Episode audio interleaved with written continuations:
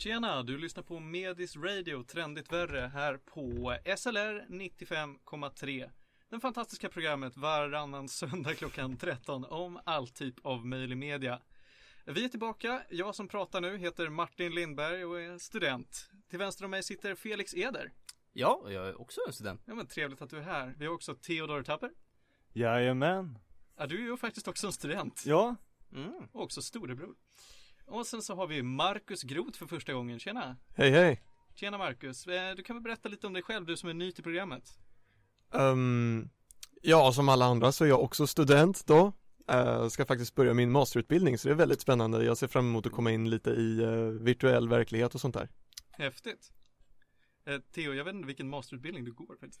Eh, civilingenjör, arkitektur. Jo, men vilken masterutbildning du går inom civilingenjörsarkitektur? Ja, ja, Master of Science Engineering and Architecture tror jag den heter bara. Det är typ standarden. Den är bara bred.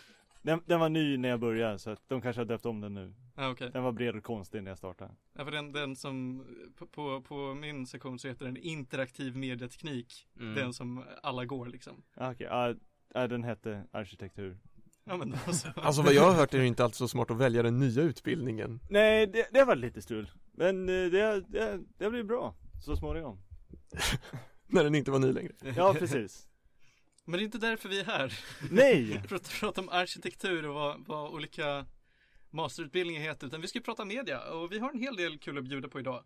Det blir en hel del film, det blir lite spel och eh, Ja det var, det var det jag har faktiskt. Vi har lite film och lite spel. Ingen musik den här veckan men Men det löser sig vet du. Vi kanske hinner klämma in något. Vi får se. Ja precis, tid finns ju. Vi kör här två timmar så Jag tycker vi kör igång direkt med Baby Driver Theo.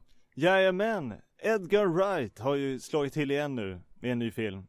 Som är, eh, ja man skulle väl säga att det är en heistfilm skulle jag nog påstå ändå. Nämen. Det är ju då, utspelar sig om Baby som han heter. Som är en, eh, han är väl en getaway driver skulle man väl säga. Jag kommer inte på det svenska ordet för det. Men han, han sitter i bilen, väntar medan tjuvarna är i banken.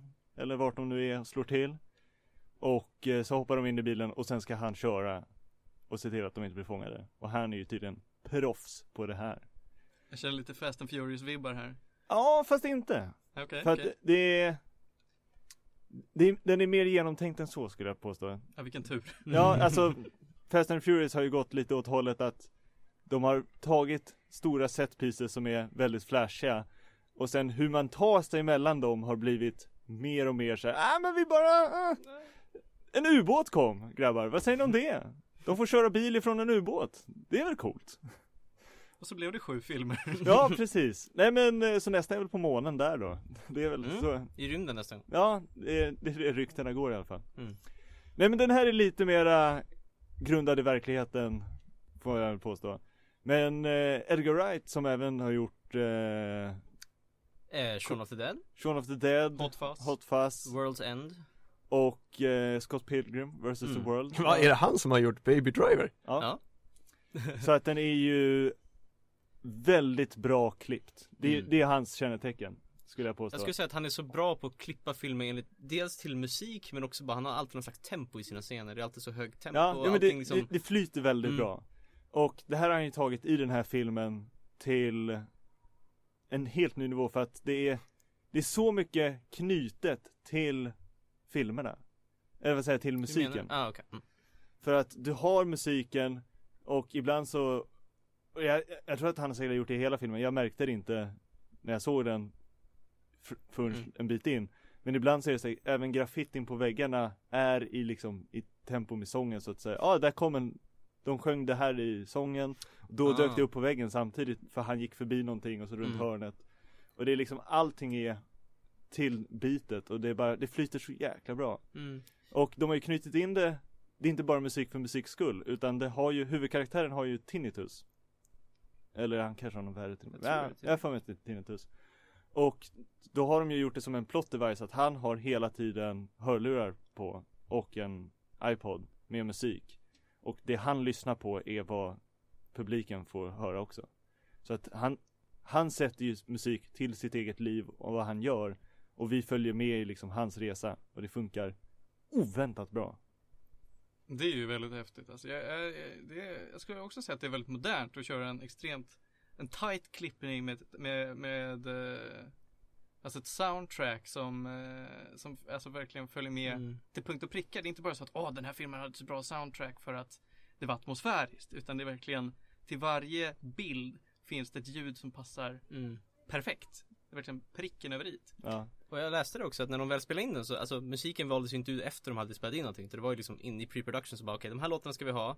Och sen när de väl gjorde inspelningen och allting så hade de ju med sig högtalare och allting på plats eller, men liksom spelat Ja. upp så att de faktiskt kunde tajma eh, liksom dels hur liksom scenerna utspelar sig och allting till musiken. Så om det inte passade, typ det var för långsamt, det blev inte rätt till den takten. Då gör vi om det så att det verkligen blir exakt blev till musiken så att de sen kunde bara lägga in det på ett korrekt sätt och så. ja jo, och det, det syns kanske. Mm. Det syns att de har lagt ner tid på det. För det, är, det är väldigt tight. Och Mm den är trailern så det är inte riktigt en spoiler. Men ett bra tecken på hur det är, är vid en av heisterna så de som ska göra själva rånet sitter i bilen och pratar. Och då kommer han av sig för han, när han parkerar så sätter han på en låt. Och sen ska de gå ut för att han ska hålla liksom och säga, ja när vi kommer till, när introt är klart på sången så kommer de ut och så hoppar vi in och så kör vi. Men de blir o, de kommer inte överens riktigt om hur de ska starta. Så då ber han dem säga, nej men vänta sitt kvar, jag måste starta om låten nu för att ni tramsade. Och det är en sån grej som får, får att kännas bara en bra knytning men också du får, du dras in i filmen väldigt bra. Men är det bara som en typ liksom actionfilm eller lite mer komedi? För att Edgar Wright brukar ju främst göra komedifilmer. Ja den här är mer seriös, jag skulle säga att det är väl mer av en thriller än en actionfilm. Även om det det blir en actionfilm mot slutet utan Mm. att säga för mycket. Men, Men så det är ganska mycket fokus på handling och så, Ja. sånt liksom alltså. och sen det, han har ju dragit in några, några tungviktare. Han Mm. har ju Jamie Foxx bland annat är med. Kevin Spacey med också? Kevin Spacey är med. Och spelar Kevin Spacey. Som, man, Nice. brukar göra. Ja, ja men han är väldigt monoton men väldigt karismatisk och bara är, ja, han är en skön lirare. Mm. Eh, John Hamm, mest känd från eh, Mad Men. Mad Men Det är ja. snubben från Mad Men vi snackade om förut. Jaha, det är han som är snubben från Mad Men. Ja, han är med. Också väldigt bra. Nu har vi lite, jag vet inte om mickarna plockar upp det men det Jag- regnar lite utanför. vi ska Ja, jag tror vi nästan vi ska stänga oss- fönstret. Det är fruktansvärt varmt här inne i studion ska vi säga. Men, Ja. eh, så vi öppnade ett fönster, Mm. men det kanske var en dålig idé. Vad mysigt ändå med lite regn. Ja, Ja. men den, jag skulle helt klart rekommendera den. Har man tid så det är en härlig avslutning på Mm. sommaren skulle jag säga. Och det är lite kul också att den här filmen läste jag nu har slagit, jag vet inte om det är bara i USA eller hela världen, 100 miljoner dollar. Vilket är, ja, det är väl ganska bra. Men om man kollar på Edgar Wrights tidigare filmer så har de typ tillsammans tjänat in typ 90 eller någonting. Så att för honom så är det här den största succé han någonsin haft Ja, liksom. jo, hans filmer brukar göra väldigt dåligt på bio. Ja, det är någon sån grej att de är alltid bra i efterhand. Så de blir alltid kultklassiker för folk tycker alltid att åh vad bra den var. Men det är ingen som ser dem när de faktiskt kommer ut för att de, ja, inte så populära. Så. Ja men eh, där ska jag verkligen gå och titta på. Så jag var Mm. sugen att se den. Jag såg någon trailer när jag var och tittade på Wonder Woman tror jag det var. Och jag hade aldrig hört talas om filmen. Jag kände inte igen namnet Edgar Wright. Men nu när ni sagt några filmer så. Ja, ja, Mm. men du har ju koll på lite av hans stuk kan man säga. Mm. Men det är det Eh. som, han har ju verkligen en speciell stil, att han verkligen har snabb klippning Det märker man också i hans tidigare filmer och det är väldigt liksom välskrivet ofta också Det är inte bara liksom som, som Fast and Furious de bara stora setpieces utan det är oftast väldigt intelligenta ja, scener och dialog och allting Ja. Men också han är ju fan, han är ju mästaren på att så här. Okej, jag ska förmedla det här sker. Han tar en huvudvärkstablett, vilket är ett, mm. en scen han har i många filmer. Och då är det så här, ja men vi får se, vi ser handfatet, vi ser dem, ett glas slås ner, vi hör ljudet extra högt på så här, nu är kranen på, pang, ett glas är fullt med vatten, i med grejer, man Mm. hör bubblorna i så här två sekunder och sen så dracks det upp. Och det Ja. är liksom, klipper bort det så att det bara tar Fem sekunder Ja precis, istället för att ha hela så här, ah, han fyller upp glaset, han lägger i den, den luckras upp så Mm. höjer han ljudet på effekterna och klipper ner tiden vi ser det för vi vet redan från ljuden så det här är saker som Mm. vi känner till så då kan man klippa ner det och få vi vet vad som hände men det känns snyggt istället Mm. och det flyter på. Och det får mig verkligen tänka på Hot Fuzz som är hans, i alla fall min, jag tror det är min favoritfilm som han har gjort Ja. Och det är ju när han är, Simon Pegg är en polis i en liten småstad. Och det är också väldigt många scener där de gör ganska monotona grejer som de har klippt på samma sätt så de blir jättespännande. Ja. Typ när han ska ta tåget, för han ska Mm. lämna London och åka. Just det, just det. Den scenen tycker jag är väldigt häftig för att det är att han ska först typ ta taxi, han ska åka till sitt tåg, sen ska han typ ta en buss och så ska han bli allt så bara Men det går så extremt snabbt, det är verkligen Dörren öppnar sig, sitter, han kommer fram Mobilsändningen går ner för att han åker ut på land och sitter på tåg och jättesnabbt han håller sin växt och så klipper det tillbaka så går han ut på en perrong Ja. Går på typ fem sekunder och bara pff, och då har de liksom tagit bort jättemycket tråkigt material som många andra filmer där det skulle ha varit någon sån här musik och de bara "Åh, den här staden, åh." Och ändå får man med lite, man får ändå med lite av känslan han har när han sitter på tåget och åker Mm. ut någonstans Ja precis, Ja. man får se honom liksom, de har bara exakt det som behövs och verkligen komprimerar tiden och också det att i den filmen så är det också att de har väldigt mycket polisarbete, att de ska hålla på och skriva in sina blocke- alltså pappersarbete och allt det där. Vilket den filmen är väldigt bra för, den är typ väldigt sanningsenligt. För varenda gång de gör någonting i den filmen så har de alltid jättemycket pappersarbete. Men det är alltid så här jätteinsånt, de bara sitter och skriver och det är så här jättehöga effekter, de stämplar och tar bilder, det ser jättehäftigt ut. Men det är liksom vardagen för alla poliser, de har typ sagt att den här filmen är väldigt realistisk i att de visar upp allt pappersarbete för allting de gör i den filmen.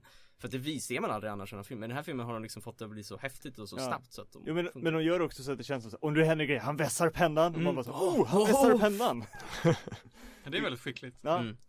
Eh, en annan som han är väldigt duktig på, vilket jag tror det bästa exemplet han har gjort är nog Scott Pilgrim, är ju transitions. Ja. Transitions mellan scener. Och det är ju, jag tror att guldexemplet är han pratar med hon Knives tror han heter, flickvännen Mm, från, mm. Inte huvudflickvännen som filmen rör sig runt utan den han har från början.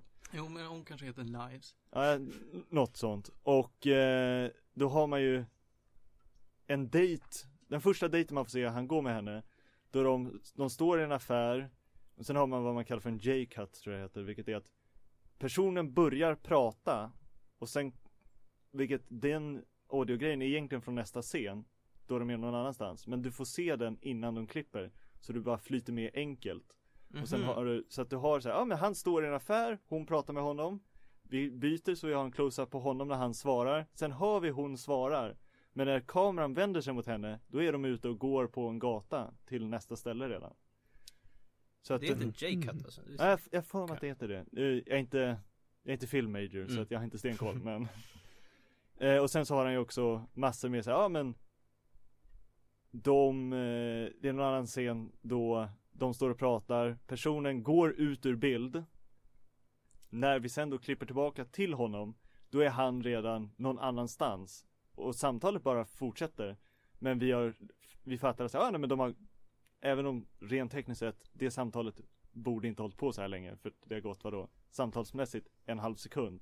Och de har tagit sig tre kvarter och är nästan vid baren Mm. som de skulle till. Så får, flyter bara scenen på och mycket sånt gör han Mm. som bara får, ger ett bra, ett bra tempo till filmen Ja, det är väldigt tjusigt faktiskt. Ja. Det skulle jag vilja bli bättre på när jag gör filmer och gör lite bättre övergångar i regel. Mm. Ja, ja men är man, är man intresserad av klippning och sånt så skulle jag nog rekommendera att man går in på youtube och söker upp Nerdwriter eh, Scott Pilgrim vs. The World då han gör en Aha. videoanalys av den filmen ur ett cutting perspektiv Jag skulle också vilja säga tipsa om Every Frame a Painting för Edgar Wright som, Det är också en väldigt bra Yout- YouTube-kanal att lära sig om ja, filmkonst i allmänhet och då snackar de också väldigt mycket om hur han typ klipper ihop scener och hur han är också Typ som tåget i Hot Fuzz, hur han får väldigt mundana, so- mundana saker att bli eh, väldigt mycket spännande och sådär Ja. I klippningsperspektiv Ja. Så det kan vi säga Edgar Wright, mästare för klippning typ i Ja. Ja men det är Häftigt. ett Ja. stadigt filmtips helt enkelt I slutet av sommaren Ja, kanon. mm. Ska vi ta och gå vidare? Ja, Vad vill vi gå vidare till? Vill vi snacka mer film eller vill vi snacka Ska vi lite ta något spel? emellan och så ta en film sen då? Ja, nej men då kan vi snacka lite spel. Mm. Marcus, vill du prata om vad du hade att bjussa på? jag, är, jag måste ju erkänna att jag är inte superinsatt egentligen men jag läste att ehm, att eh, Ubisoft de hade en turnering i For Honor som är deras senaste multiplayer-spel för att de ville ja, trycka ut det till en större massa och visa att det också kan bli e-sport av For Honor men det misslyckades ju på ett väldigt pinsamt sätt när eh, alla spelare använde vissa obalanserade tekniker eh, för att besegra varandra. Det var den enda strategin som användes och dessutom var det vissa dueller där en spelare vann bara på grund av en glitch i nedförsbacke som gjorde att man kunde ta sig förbi en block. Det, eh, det var ju helt utan flit men ändå det är ju otroligt en otrolig besvikelse att förlora en turnering på det viset. Men hela det här spelet har ju varit lite av en besvikelse vad jag, vad jag har märkt. Ja, Det var, det var väldigt hypat, det började bra och sen blev det Mm. inte mycket mer så. Det, folk, folk tröttnade väldigt snabbt, det var mycket buggar, var jätteobalanserat. Alltså det, jag, jag har spelat det här spelet kanske en gång och då såg jag att de flesta, de valde att spela liksom samma karaktär, om det var Raider kanske. Ja, det var just det, Ja, Raider precis. som var i den här turneringen. Alla ville spela Raider för de visste att det här, den är OP Mm. och så blir det inte bättre om vi, så. vi, vi backar lite, känner jag, för lyssnarnas skull, Ja, till själva ja. spelet. Så Ursäkta det här är ju Ubisofts samurajer, vikingar och riddare som Ja, slåss. Som slåss. Eh, och jag har själv inte spelat det, men jag såg announcement-trailern vid E3 och det enda jag kommer ihåg var att det presenterades av en gammal gubbe med ett väldigt mäktigt skägg och han kom in med en käpp i så här, lackerat svart trä och någonting och alla satt och bara såhär Har han ett svärd i käppen? Han, han, kä- det var den auran han hade och sen så presenterar han sitt liksom såhär, åh det här är mitt liksom magnum opus, Mm. det här riddare som slåss mot samurajer, som slåss mot vikingar, ni kommer ha roligt. Och Ja. alla köpte det, det såg kalashäftigt Ja, jag blev ut. så taggad just av honom också för han Ja. verkligen bara Han var Alltså, han jättepassionerad. hade en sån energi på sig, jag kommer också när Ja. han snackade om det verkligen Vad hette han? Typ såhär Vanderburg, han har så ja, han hade ett också kalashärligt efternamn Ja, som var så såhär, ja men det "Ah, där är det- ju en riddare. Ja men ty, eller riktigt såhär, det var liksom han, man märkte att det var hans dröm att göra det Ja, här spelet liksom. han, lät lite som han kom från Game of Thrones mm, liksom. Men typ sån liksom eh, Och det är ju liksom ett, vad jag fattar det som, är inte heller spel, men det är väl som ett 3D actionspel, är det sånt? Är det sånt? Ja, man styr sin karaktär ur tredje person. Ja. Eh, och så är det som ett skjutspel ungefär som COD men med svärd istället. Och det medför ju en massa problem liksom när man ska bygga det liksom. Ja. Därför att när man skjuter på varandra så är det ju lätt att veta vem som vinner och Mm. liksom varför du dör.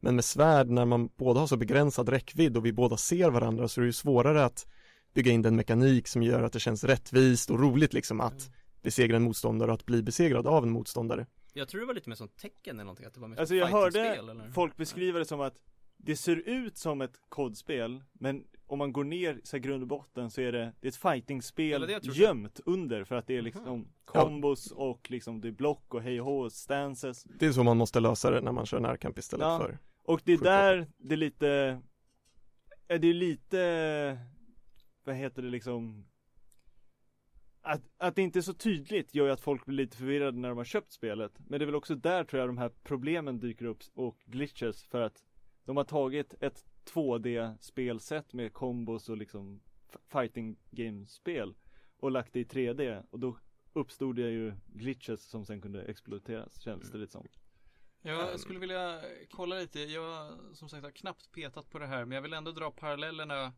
till då, tre spel som jag kom på som är så här, ja men det kanske är lite liknande. Först så tänkte jag på Chivalry. mm. mm.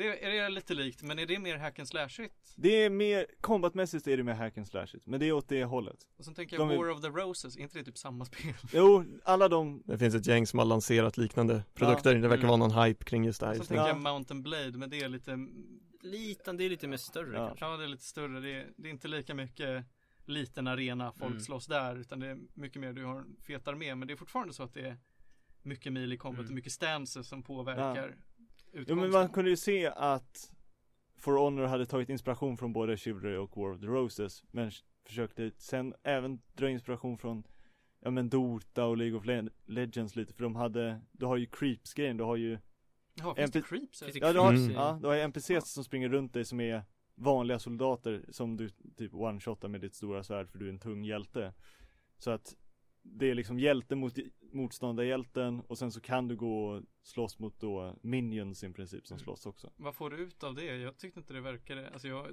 Ja, det är jag det som är typ lite deathmatch Utan att, Ja. jag märkte aldrig av det Mm. Men om du säger att det är lite som kod, hur menar du att det är liksom, är det ganska stora banor? Eller för jag tänker att det låter, om det är bara en arena man spelar på eller liksom hur, hur ser det själv, är det stor typ, bana man letar efter varandra på eller hur funkar det liksom? Nej jag menade bara som att man spelar många människor mot många andra människor. Hur många ungefär? Det är väl 4v4 tror jag Är det? 3v3, 4v4 någonting va? Mm. Något sånt Ja det var något annat än Mountain Blade, där är det Ah. 64 mot 64 Ja, jo men för där har du ju inte, du har ju inga minions, du har ju ingen utfyllnadsgrej Mm. Utan här är, var ju poängen att så, vi vill göra att du ska känna som en kraftfull hjälte, du är den stora riddaren eller den tuffa vikingen Och sen så du bara plöjer igenom 20 liksom vanliga Plebs. plebs. Och sen så, åh, jag ser den andra riddaren, nu är det en duell. Och det var ju, de la ju all fokus på duellen. Och sen upptäckte man så ja ah, men, ni vill ju få det här, men det ni har rätt många karaktärer, ni har försökt göra dem unika och inte lyckats balansera det ordentligt. Mm. Ja, så turneringen är ju beviset på att de har misslyckats att fånga den där känslan och förmedla den till spelaren. Och det är ju det som också gör att For Honor förmodligen inte kommer lyckas som e-sport heller, ens på en liten nivå. Mm. Nej, det blev ju inget uppsving heller liksom. Nej, De, det här var ju, ja, syftet var ju som sagt att ge, ge e-sportsstämpel och att ge ett uppsving för att spelarbasen just nu är sjukt låg. Mm. Ja. Men det är något som vi har sett flera spelföretag göra, att de Den gamla strategin för e-sport, eller då- var det inte ens en strategi, men då, man gjorde ett bra spel Och sen kanske det, det hittade en publik som blev så inne i det så att det blev en e-sport Mm. Medans nu vill folk att det ska vara e-sport innan spelet ens har släppts. Man lanserar det Mm. som ett så här, oh det här kommer vara ett bra competitive spel. Vi kan köra, vi kan ha turneringar, vi kan ha prispengar, det kommer vara liksom Mm. sändas på internet och kanske till och med på tv Oj det här är bra grejer grabbar. Och eh, Det brukar alltid backfire, alltså det går Det är aldrig som jag sett en sån då de har lagt upp det för att det här kommer bli nästa e-sportspelet Att det har gått hem Men det går ju liksom inte riktigt att bara lansera ett spel och säga att det här är en ny e-sport. Alltså du måste ju först fokusera på att spelet i sig är väldigt kul och också unikt. Att det tar upp en slags ny plats eller någonting liksom. Ja. För att säger du bara att det här blir en ny e-sport och sen så som sagt är det en massa buggar och sånt. Alltså det är liksom Det kan inte bara liksom få det att bli en e-sport när du säger att du ska lansera liksom. Det funkar bara inte. Liksom. Ja men du vill ju ha tiden att få det Att hitta Mm. den publiken För du vill ju att spelet, grundspelet ska vara roligt Precis. Det är sant att du måste börja med ett spel och sen så får du mer folk som börjar spela och sen till slut så blir det naturligt utveckla sig till en sport för att folk tycker det är väldigt kul att spela det liksom. Mm. Mm. Och så är ju alla andra fightingspel egentligen som har en stor publik som Street Fighter, Tekken och Smash Bros Mm. liksom. Ingen av dem Alla de har ju en lång historia och alla har framförallt väldigt små följarskaror jämfört med andra populära Mm. spel. Ska vi ändå komma ihåg när det gäller fightingspel att det finns Ja. inget fightingspel som har en väldigt stor följarskara. Vilket är det största fightingspelet i liksom community-mässigt? Är det s- Jag tror att det är Smash Är Bros det Smash Melee fortfarande som Nej. har det största. Tror du inte Street det? Nej, Evo var ju alltså Las Vegas stora fightingturné Ja. Deras closer, den som de kör sista matchen, sista dagen som har mest publik Alltid Street Fighter Det är det va? Mm. Ja. Är det tvåan då eller Street femman? Fighter 2 Turbo eller? Nej då, det är fyra, det är senaste De kör alltid senaste Femman alltså? Men Men det är, det är det som är också konstigt för att det är ju bara För det var ju eh, Capcoms stora flopp var ju det senaste Street Fighter Och det var ju för att de har ju inte sålt något av spelet Till vanliga människor Men proffsen har ju köpt det Så det är Mm. bara den lilla skalan av proffs som spelar det Så det är ju fruktansvärt svårt att ta sig in i som ny så att säga. Ja, jo men för, och de nya som ville hoppa in, de hoppar in, kör lite kanske mot någon dator och de hade utlovat en story mode, jag tror inte de har patchat in den än. Och alltså det har varit så mycket trams runt det där spelet och sen så är det så ja, ja men jag går väl online och kör och då är det någon snubbe som har spelat Street Fighter i 30 år Mm. som bara kör över en och man så här, ja det här var inte så roligt, jag fick inte ens en enda träff. Men jag tror också fightingspel i sig är mycket svårare att lansera som en e-sport än typ en Moba eller ett FPS eller någonting. Ja. För att det handlar ju så mycket dels om men typ reflexer och man har liksom Ja, muskelminne. Alltså, ja men precis att det går väldigt snabbt och man har kombos och allting. Och det är ju väldigt, typ om det är väldigt mycket buggar och glitchar och allting då förstör det ju extremt mycket Ja. till skillnad från andra spel tänker jag. Ja, så man tar bort lite strategielement för att kunna lägga över på, vad ska man säga, alltså det blir ju mycket exploits i ett fightingspel. Mm, ja. Så du får ju göra taktiker som funkar. Och för att du är på en sån extremt begränsad liten yta. Kan man säga. Om du, Ja. är, liksom, om du kör Street Fighter då är du på ett 2D-plan och så blir det inte mycket mer än så. Nej. Istället om du kör Call of Duty där du har en jättearena där det finns jättemånga olika möjligheter. Visst, det kanske finns några som är bättre än andra. Men det är ändå på något sätt balanserat. Det finns, finns variation och framförallt ett lagspel som är Mm. viktigt. Ja, jo, men för alla fightingspel är ju en v en och du har färre parametrar att jobba med så du kan ju balansera det på ett annat sätt. Och fördelen de har jämfört mot andra, många andra e-sporter är ju att det är väldigt lätt för en tittare som tittar på ett fightingspel de flesta i alla fall, om vi tar bort Marvel vs Capcom för det är lite rörigt. Men Street Fighter och liksom Tekken och de där, de flesta är så här, är väldigt tydligt vad som händer. Du har bådas, hur mycket liv de har, hur många slag de kan ta innan de förlorar. Och du har Liksom säga, ja han slog på honom. Och han blockade det. Mm. Och oj, han lyckades kasta en eldboll. Det var lite oväntat. För det visste jag inte att man kunde göra. Men hej och hå. Och hela den biten, det är väldigt tydligt. Medan många andra e-sporter har det problemet att även om de är bra och balanserade så har de ju svårt att ha ett bra spectating mode. Ett sätt som en producent kan visa upp spelet så att du ser. Ja, jag tror också om man, väl, om man inte är insatt i en e-sport så tror jag faktiskt spelar är lättare att kolla på. Ja. Just för att det är ju lite som, alltså, Jo, men det är jag har boxning liksom. Alltså, det är ju, Rätt dålig koll på Street Fighter i det stora. Men jag Mm. brukar ändå försöka se finalen för att det händer alltid. Mm. Och något som de också har, vilket jag tror hjälper dem väldigt mycket, är ju att de flesta fighting-proffsen just nu i Street Fighter har ju blivit personligheter. Så att man känner, ser lite så här, ja nej men här kommer han in och han kommer in i sina solglajjor och han nästan spelar lite en roll för kameran. Och det gör att det blir lättare att antingen heja på honom eller heja på hans motståndare. För att man känner en bättre koppling. Medan många andra e-sportlag har lite såhär, ja ah, men de byter spelare hela tiden och man har inte riktigt någon känsla för vilka de Mm. Är. Jag, jag tänker på Heaton, det är väl det vi har i Sverige liksom. Ja. Det är lite av en sån rollkaraktär nästan. Ja, ja, Ja. det är typ det. Ja, ja jag, jag tänkte nu när vi pratar om eh, e-sport som floppar lite grann och, och företag som försöker lyfta det till skyarna så, så kommer jag att tänka på två grejer. Först och främst så tänker jag på den här jag vill inte kalla det för Super Smash Bros klonen men det är Super Smash Bros inspirerade Playstation All-Stars Battle Royale som jag är ett jättefan av till skillnad från alla andra i hela världen. Eh, men det var också ett sånt spel som började dåligt, det var ingen som köpte det, alla bara, åh men det är ju Smash Bros fast sämre. Och så ändå försökte de säga, ja men då lyfter vi det, vi gör en e-sport av det. För de hade liksom competitive lägen, det fanns en, Mm. en, en läder, det fanns mm, ja, hyfsat bra matchmaking ändå. Men det var ju ingen som ville tävla i det. Det var ju liksom en men det var också en väldigt konstig strategi de hade. För de bör- när de släppte det först, då släppte de det som att säga, nej men det här är ju bara ett ha Det är ett kul med- spel, Det är ett kul spel som du kan ha med dina kompisar. Och sen så när det inte sålde, då valde man att ta det här kul spel för kompisar grejen som det var inte riktigt tänkt att det skulle vara liksom hårt, competitive, välbalanserat eller något sånt och så bara Nej men vi gör en sport av det här då, det, det kanske säljer. Mm. Och då har man också inte det upp, man ska ha lämnat utrymme för det om man vill gå den vägen. Ja, det, men det, det är precis det jag tycker de, de gjorde fel också. För det är verkligen ett spel som passar för kul med kompisar. Och om man ska köra det kom- alltså, tävlingsmässigt, då är det så. Då hamnar vi på samma fighting-grejen. Du kommer spela, se samma karaktärer som är liksom de bästa, de som har är lättast att exploatera eh, förmågor på och så Mm. blir det inte bättre än så. Och samma sak är det nästan i Smash, alltså i Smash Bros. Förutom att det har en lite större följarbas på det sättet. Du ser ju alltid samma karaktärer i top tier liksom. Mm. Ja. Du kommer se Fox och du kommer se Men- Jigglypuff. Ja. Men jag kan dra lite ane- anekdot för det, för att jag har spelat Smash Bros ganska länge så jag tyckte själv bara, ja men jag är väl helt okej ändå, kände att det är så här. Och då var jag en gång med en kompis på en Smash Bros turnering på, eh, vad var det nu, Dragon's Lair tror jag. Mm. Och då var det så här, jag hade aldrig varit på en sån förut, men han, han, var, han spelade typ professionellt så jag bara, men jag hänger på, jag, jag kan ju i alla fall någonting. Så jag tog med min Wii Fair Control och Nunchuck och tyckte, ja nu ska, nu ska jag spela här. Och jag blev ju helt totalt ägd för att Alltså det gick ju inte, alltså även om jag bara körde mot folk som ändå bara hade spelat ett tag De som bara, ah, du måste treeframa och du måste, Sa massa termer till mig som jag hade aldrig talat om. Och det var ju bara typ tekniker som Man behövde kunna. Och det var ju bara egentligen Alltså exploits eller någonting på något sätt som var inbyggt där, alla visste vilka det var, du bara, ah, när du gör sådär så måste du Three rebel, alltså massa konstiga termer som, som du bara behövde kunna för att du skulle inte kunna spela annars Och då kände jag mig såhär, jag, jag kunde inte göra någonting för att De visste vad man gjorde, jag, jag kunde bara spela som vanligt liksom Ja. Man Ja, behövde men- lära sig det- alla liksom, exploits för att vinna Ja, ja men och termer och sånt som man som vanlig spelare inte tänker på.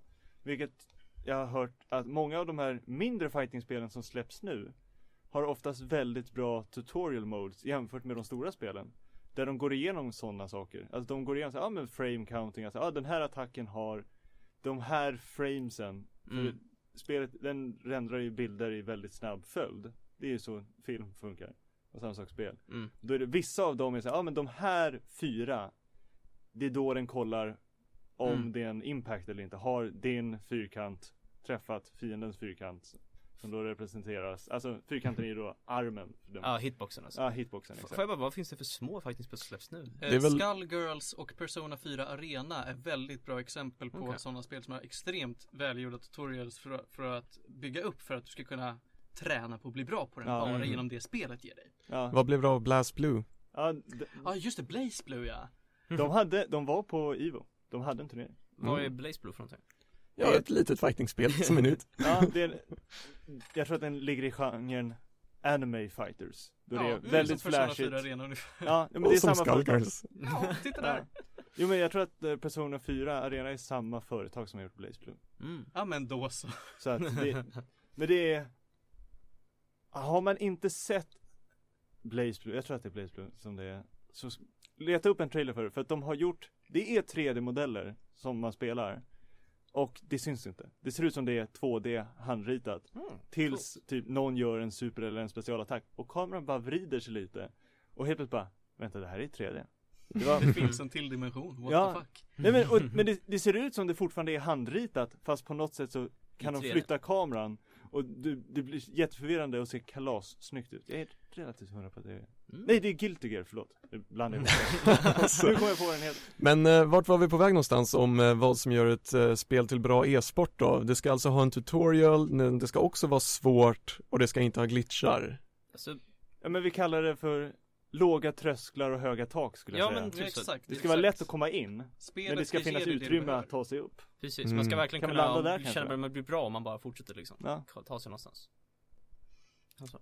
Det får inte vara för komplicerat, det ska vara lätt att komma in Ja. Men det måste också finnas utrymme att jobba sig upp Vad tror ni om det här nya Lawbreaker som har annonserats? Det som är eh, lite Vanquish eller Brink. Det är, det är Overwatch fast du springer omkring och, och eh, jetpackar dig omkring i luften och grejer. Ja, Jag kikade lite, det kändes som att det var så ja ah, men ni försöker ta lite hypen av andra grejer Det såg i och för sig helt okej ut, men det var inget som var så här, oh det där, utan jag var så här, ah nej men det Jag vet inte vad det är som säljer mig för jag blir inte såld på jetpacks direkt. Alltså så här, oh jag, jag väl att man skulle kunna slåss i nollgravitation och sånt. Skulle- Då vill jag spela Unreal. Det, det är, vill jag ha det då spelar jag Unreal Tournament och så blir det bra. Ja, Men det är så här, det här känns inte modernt nog eller alltså, som att det har en egen, egen twist på det. Alltså till mycket för Mm. att jag vill välja det här framför någonting annat. Men har de försökt lansera det här som en ny det, e-sport? Säger de bara new Nej, de försöker lansera det väldigt mycket. Jag kan Ja. inte öppna Facebook eller YouTube utan att få reklam för Lawbreakers. ah. Och vad är det? Do you feel like a pro? Prove it! Eller något sånt där. ja. Hada, låter inte det som ett, ett upplägg för e-sport då vet jag inte vad som är ett upplägg Nej. för e-sport. Ja, och så var, mm. en, en annan gäng som gjorde det nyligen, men de hade ju lite, vad kan säga, pedigree att göra det var ju Quake Arena Mm. Som släpptes nyligen Är det det nya som ska släppas? Ja. Som, jag tror att de är någon sån här open beta, du kan hoppa in och testa och Mm. sådär Och där har vi varit såhär, ja nej men det är Det är Quake fast med lite andra grejer och vi ser potential för e-sport på det här. Så de pushar det, inte jättehårt men tillräckligt hårt för att säga, nej men vi tror att det här kan bli en e-sport Men det är ju ett företag som har haft e-sportspel tidigare Så då känner man sig, ja nej men Det kanske slår, det kanske inte slår Men ni har ju haft alla andra Quakes Tidigare Så vi vet ju att ni kan Mm. Och de har ju blivit, inte stora för att det var väldigt tidigt Men det var ju ett, Bra kom- spel. Ja. ett competitive spel som folk spelade på det Vi får inte glömma det där att om de har alla Quake tidigare så är det inte så mycket att göra ett nytt spel som bara att försöka fånga den gamla kundskaran igen det är sant. liksom. Nej nej, De har ju, de känner redan till sin målgrupp och sin nisch liksom. Mm. ja, Det är bara att de får det att få snygg, se snyggt ut. Liksom, Ja. så. ja de vill väl sälja Ja. samma grej igen Ja. Dra in Ett- pengar Ett nytt spel jag kan tänka som, som känns lite som de försöker få det som en ny e-sport är det här nya Dragon Ball Fighter-spelet som annonserades på förra E3. Jaså?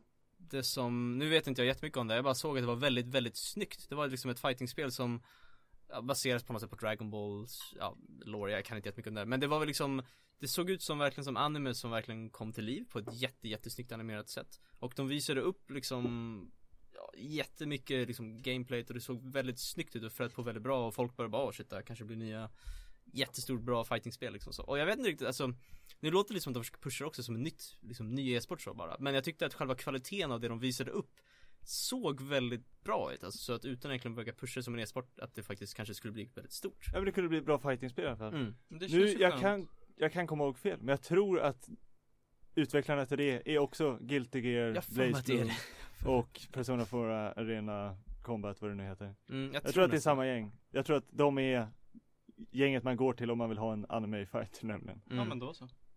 Det är Det eh, känns ju skönt ändå att vi inte har nått toppen för vad ett fightingspel kan vara och att det, det liksom inte bara känns som att det Mm. blir samma sak om och om igen utan det finns fortfarande lite att hämta. Ja men det känns som att det, det gick, det var liksom Stannade upp ett tag och nu har de börjat komma tillbaka Det känns som de är på uppsving igen. Ja. Det kommer nya olika titlar hela tiden. Får jag bara dra en ganska intressant parallell också när det gäller e-sport och vad som blir en e-sport. Att, Ja, tid finns att göra ja, så det är bara det jag tänkte att bara snabbt snacka om Gwent från Witcher. Som nu faktiskt jag vet inte, det håller på att växa tycker jag blir väldigt stort. Och det är också ganska intressant för det, Gwent i sig är ju bara ett kortspel som är ett minigame från Witcher 3. Som egentligen bara var en liten kul grej man gjorde runt när man inte dödade monster.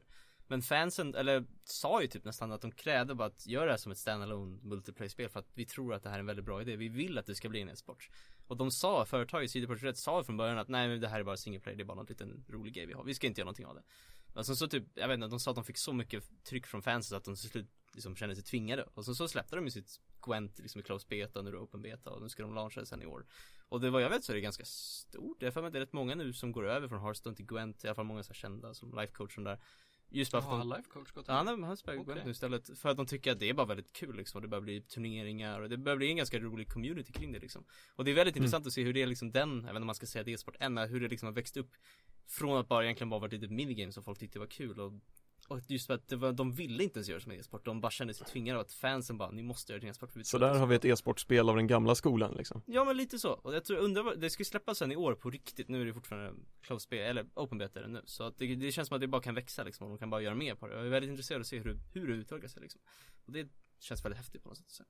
Ja, det ser i alla fall inte mörkt ut på e-sportfronten. och Det är ju bra. Mm. Eh, ska vi ta och gå vidare hörni? Ja, Ja, det känns som vi har varit här ett Ja, tag. vi har varit här ett tag. Mm. Felix, kan du bara gå ut och kolla att vår inspelning fortfarande spelas in? Därför att det, vi, varje vecka har vi haft Ja, lite absolut. problem med det.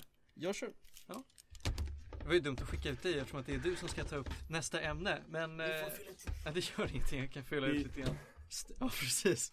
Vi stretchar lite på det här.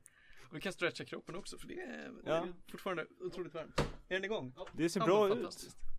Kanske är första gången vi lyckas Ja, det kanske vi, vi har ett helt avsnitt. Kan Ja, det, vore vara ju, så? Det vore ju underbart. Eh, men då så ska vi gå vidare och prata lite mer film faktiskt. Ja. Felix, vad har du att bjuda på den här veckan? Jag tänkte prata om den amerikansk-sydkoreanska Netflix-filmen Okja Eller Okja, eller vad, hur man uttalar Jag tror man säger Okja eh, Som är en film om en väldigt stor gris som finns på Netflix.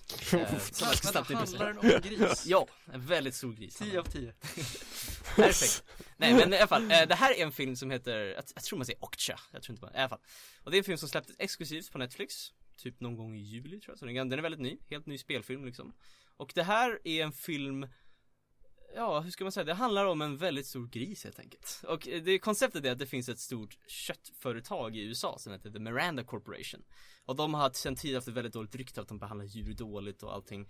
Men så kommer in en ny ägare som spelas av Tilda Swinton som är en en ganska känd skådis. Och hon säger att nej, nu ska vi släppa allt det gamla med dåligt hanterade djur, GMO och allting. Vi ska bara göra väldigt bra kött typ så här. Det är deras nya koncept. Och det är helt enkelt att de säger att i Peru så har de hittat en ny sorts grisar som är jättestora. Alltså de har en ny, ny population som aldrig hittat förut. Och de bara, de är helt naturliga, de är inte genmodifierade, ingenting. De är helt naturliga. Så här, vi hittar dem bara i Peru någonstans. Och de, sam, de fick tag på typ 10 små kultingar eller någonting. Och de här, de bara okej, och det är vårt koncept nu, vi har en tioårsplan. Vi ska skicka ut alla de här små griskultingarna till typ tio olika bönder i hela världen som är utvalda för att de representerar olika kulturer i typ så här hur man ja, låter djur växa upp typ eller någonting. Okej. det är liksom bara första fem minuterna de är intresserade. Eh, och då, då skickar de ut helt enkelt alla de här griskultingarna till olika bönder över hela världen. Mhm. Och man får följa en bonde i sydkoreanska bergen som tar hand om en liten gris som han får liksom. Han och hans typ dotter eller dotter, någon, någon släkting i alla fall. Okej, Och ja. filmen utspelar sig sedan tio år senare, man får se när dottern har liksom växt upp med den här grisen som heter Okcha Som är liksom en gris som är stor som en, ja men typ en elefant, alltså enormt stor liksom, det är datanimerat. Och man får se liksom hur de springer runt i, de har roligt i bergen och springer runt och simmar, alltså jag, jag vet inte, jag fick lite nästan typ Last Guardian-vibbar, någonting, en liten flicka springer med väldigt stort monster Och med väldigt bra kompisar och allting Och filmens koncept är sen att efter tio år så ska det här Miranda Corporation åka runt i hela världen till de här bönderna och helt enkelt ta tillbaks grisen för att de ska slaktas och bli väldigt gott kött. För de säger i slutet, men det viktigaste av allting är att det ska smaka väldigt gott. Det är liksom deras, Ja. det är deras, det är hela deras plan liksom. Men de vill ha en, så här, en naturligt Ja, men det ska vara liksom så här äkta bönder som håller på att ta hand Det om låter som den sämsta affärsplan jag någonsin har hört. Det här låter fruktansvärt underligt ändå. Ja, i alla fall så att Det tar tio år innan de börjar få någon ut, alltså så här vinst från sin Jag vet, jag vet, de bara liksom, jag vet inte, de vill bara låta I alla fall, så att då så efter man får sett lite grann, okej den här flickan tycker verkligen om den här grisen och är kompisar Då kommer det här gänget som är, det, det kommer Jake, gänget. Ja men gänget som är dels bland av Jake Gyllenhaal som är med, som är någon slags Som är någon slags, eh, jag vet inte vad, han är någon slags tv-personlighet som är så här pratar med grisar och han så här, Han är jätterolig, han spelar en enormt rolig karaktär för han är så här, han bara går runt och bara hej så här, I'm the animal guy så här. Och han ska så här, gå fram till grisen och bara It's okay, här, we will take you så här. Men han är, ja han är väldigt rolig för att så fort han inte är med på bild så är han så här extremt lat och trött och bara "Åh, jag kan inte vara i djungeln. Så det kommer ett gäng med massa kameror och allting till den här lilla byn i Sydkorea och den här farfaren bara, ja tar emot pengar, bara nice typ sen nu får jag pengar för den här grisen typ som de hämtar Och den här han lurar bort flickan bara, det, det är lugnt så här. Och så flickan kommer tillbaka sen och bara, var är Ocha? Och då har det här gänget tagit det här Och då tänker hon, farfaren bara, det är så är det, han ger henne en liten så här, typ en guldstaty av en gris bara, det, det är okej, du får bara ha den här istället. Va? Men hon säger, Han har hon, åkt ut till landet, han har det jättebra nu. ja men typ så är det. Men vi bor redan på landet. Men, men också att hon är typ 10 år, men hon bara nej. Så hon drar till Seoul Så hon bara lämnar sin, allting, hon bara drar. Hon drar till huvudstaden. Ja, och går in, Rebell. Ja, på en gång, och så här lite flicka som går runt, man får se hon går runt på tunnelbanan och allt. Och hon går in i en, eh, För det är där man hittar grisar. Ja. På tunnelbanan. Och sen på något mystiskt sätt så hittar hon till just eh, där de har grisen för att Nej men de, vad fan. Nej men de har ett stort kontor, The Miranda Corporation. Och då ska hon försöka hitta den här grisen.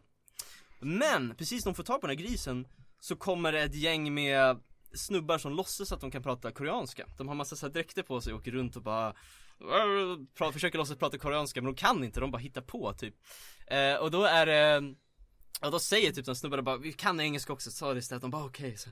Och då är det Glenn från Walking Dead som. Ja, och han, han så pratar halvt koreanska men inte särskilt bra så han så här låtsas Och han och, han och, eh, vad heter den där snubben nu?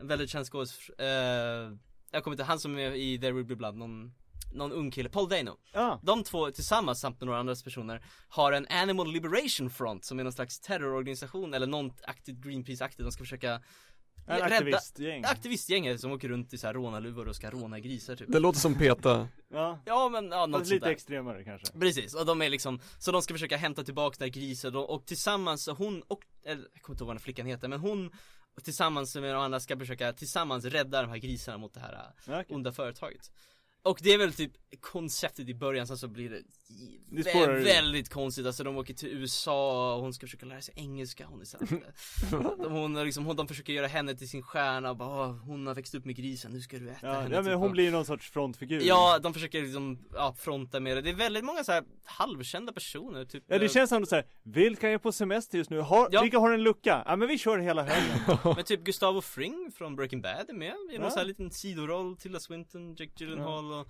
väldigt många koreanska också för att det här är nämligen blandad av en amerikansk och sydkoreansk produktion ah. För det här är regisserat av, nu måste jag tänka vad den heter, jag tror den heter Bo Yong Bong eller någon, någon, någon Hong Yo Bong, något, något sånt nästan Ja, eh, Jag blir Men, mer och mer förvånad för varje ord du säger Felix. Ho Yo, jag vet inte, Bong efter, jag kommer inte ihåg Bumbiboll. I alla fall. Eh, och han, det är han som förut gjorde Snowpiercer. Så han har gjort ganska, Mhm. han har gjort lite amerikanska filmer ja, ja, Mm, han gjorde Snowpiercer, men han har också gjort några gamla syd- sydkoreanska filmer som är väldigt bra. Som till exempel Memories of Murder och The Host som är ja, alla väldigt, väldigt bra sydkoreanska filmer helt enkelt. Och eh, ja, nu är det egentligen hans nya ganska stor satsning med Netflix helt enkelt. Och det är liksom en en väldigt kul film helt enkelt. Den är väldigt annorlunda, den är liksom dels en komedifilm men också Lite seriös, den är liksom väldigt skum på något sätt liksom Jag sitter just nu och funderar på vad, vad blev det egentligen av Okcha, men jag vill inte bli spoilad heller för nu är jag väldigt sugen på att gå hem och se den här Jag filmen hoppas fan att grisen inte var på kontoret. I kostym! ja. Stor som en elefant. Ja, alltså jag kan, jag kan säga att den blir ganska mörk på slutet så. ja, ja men jag, jag, jag får lite såhär Ja, baby-vibbar eller hur? Det var det första jag tänkte också. Babe, men stor. Ja men det är lite Babe drar till stan grisen. Eller, var det tvåan? Babe 2? Ja jag tror precis. det, Babe drar till Är det den med gris, den lilla grisen som pratar eller? Ja, Ja, det är en liten gris som kan prata Babe går till McDonalds Ja eh, John Ho Bong heter John han Hubo John Ho Bong. Men, är, men är, är John, är det ett engelskt alias eller är det hans?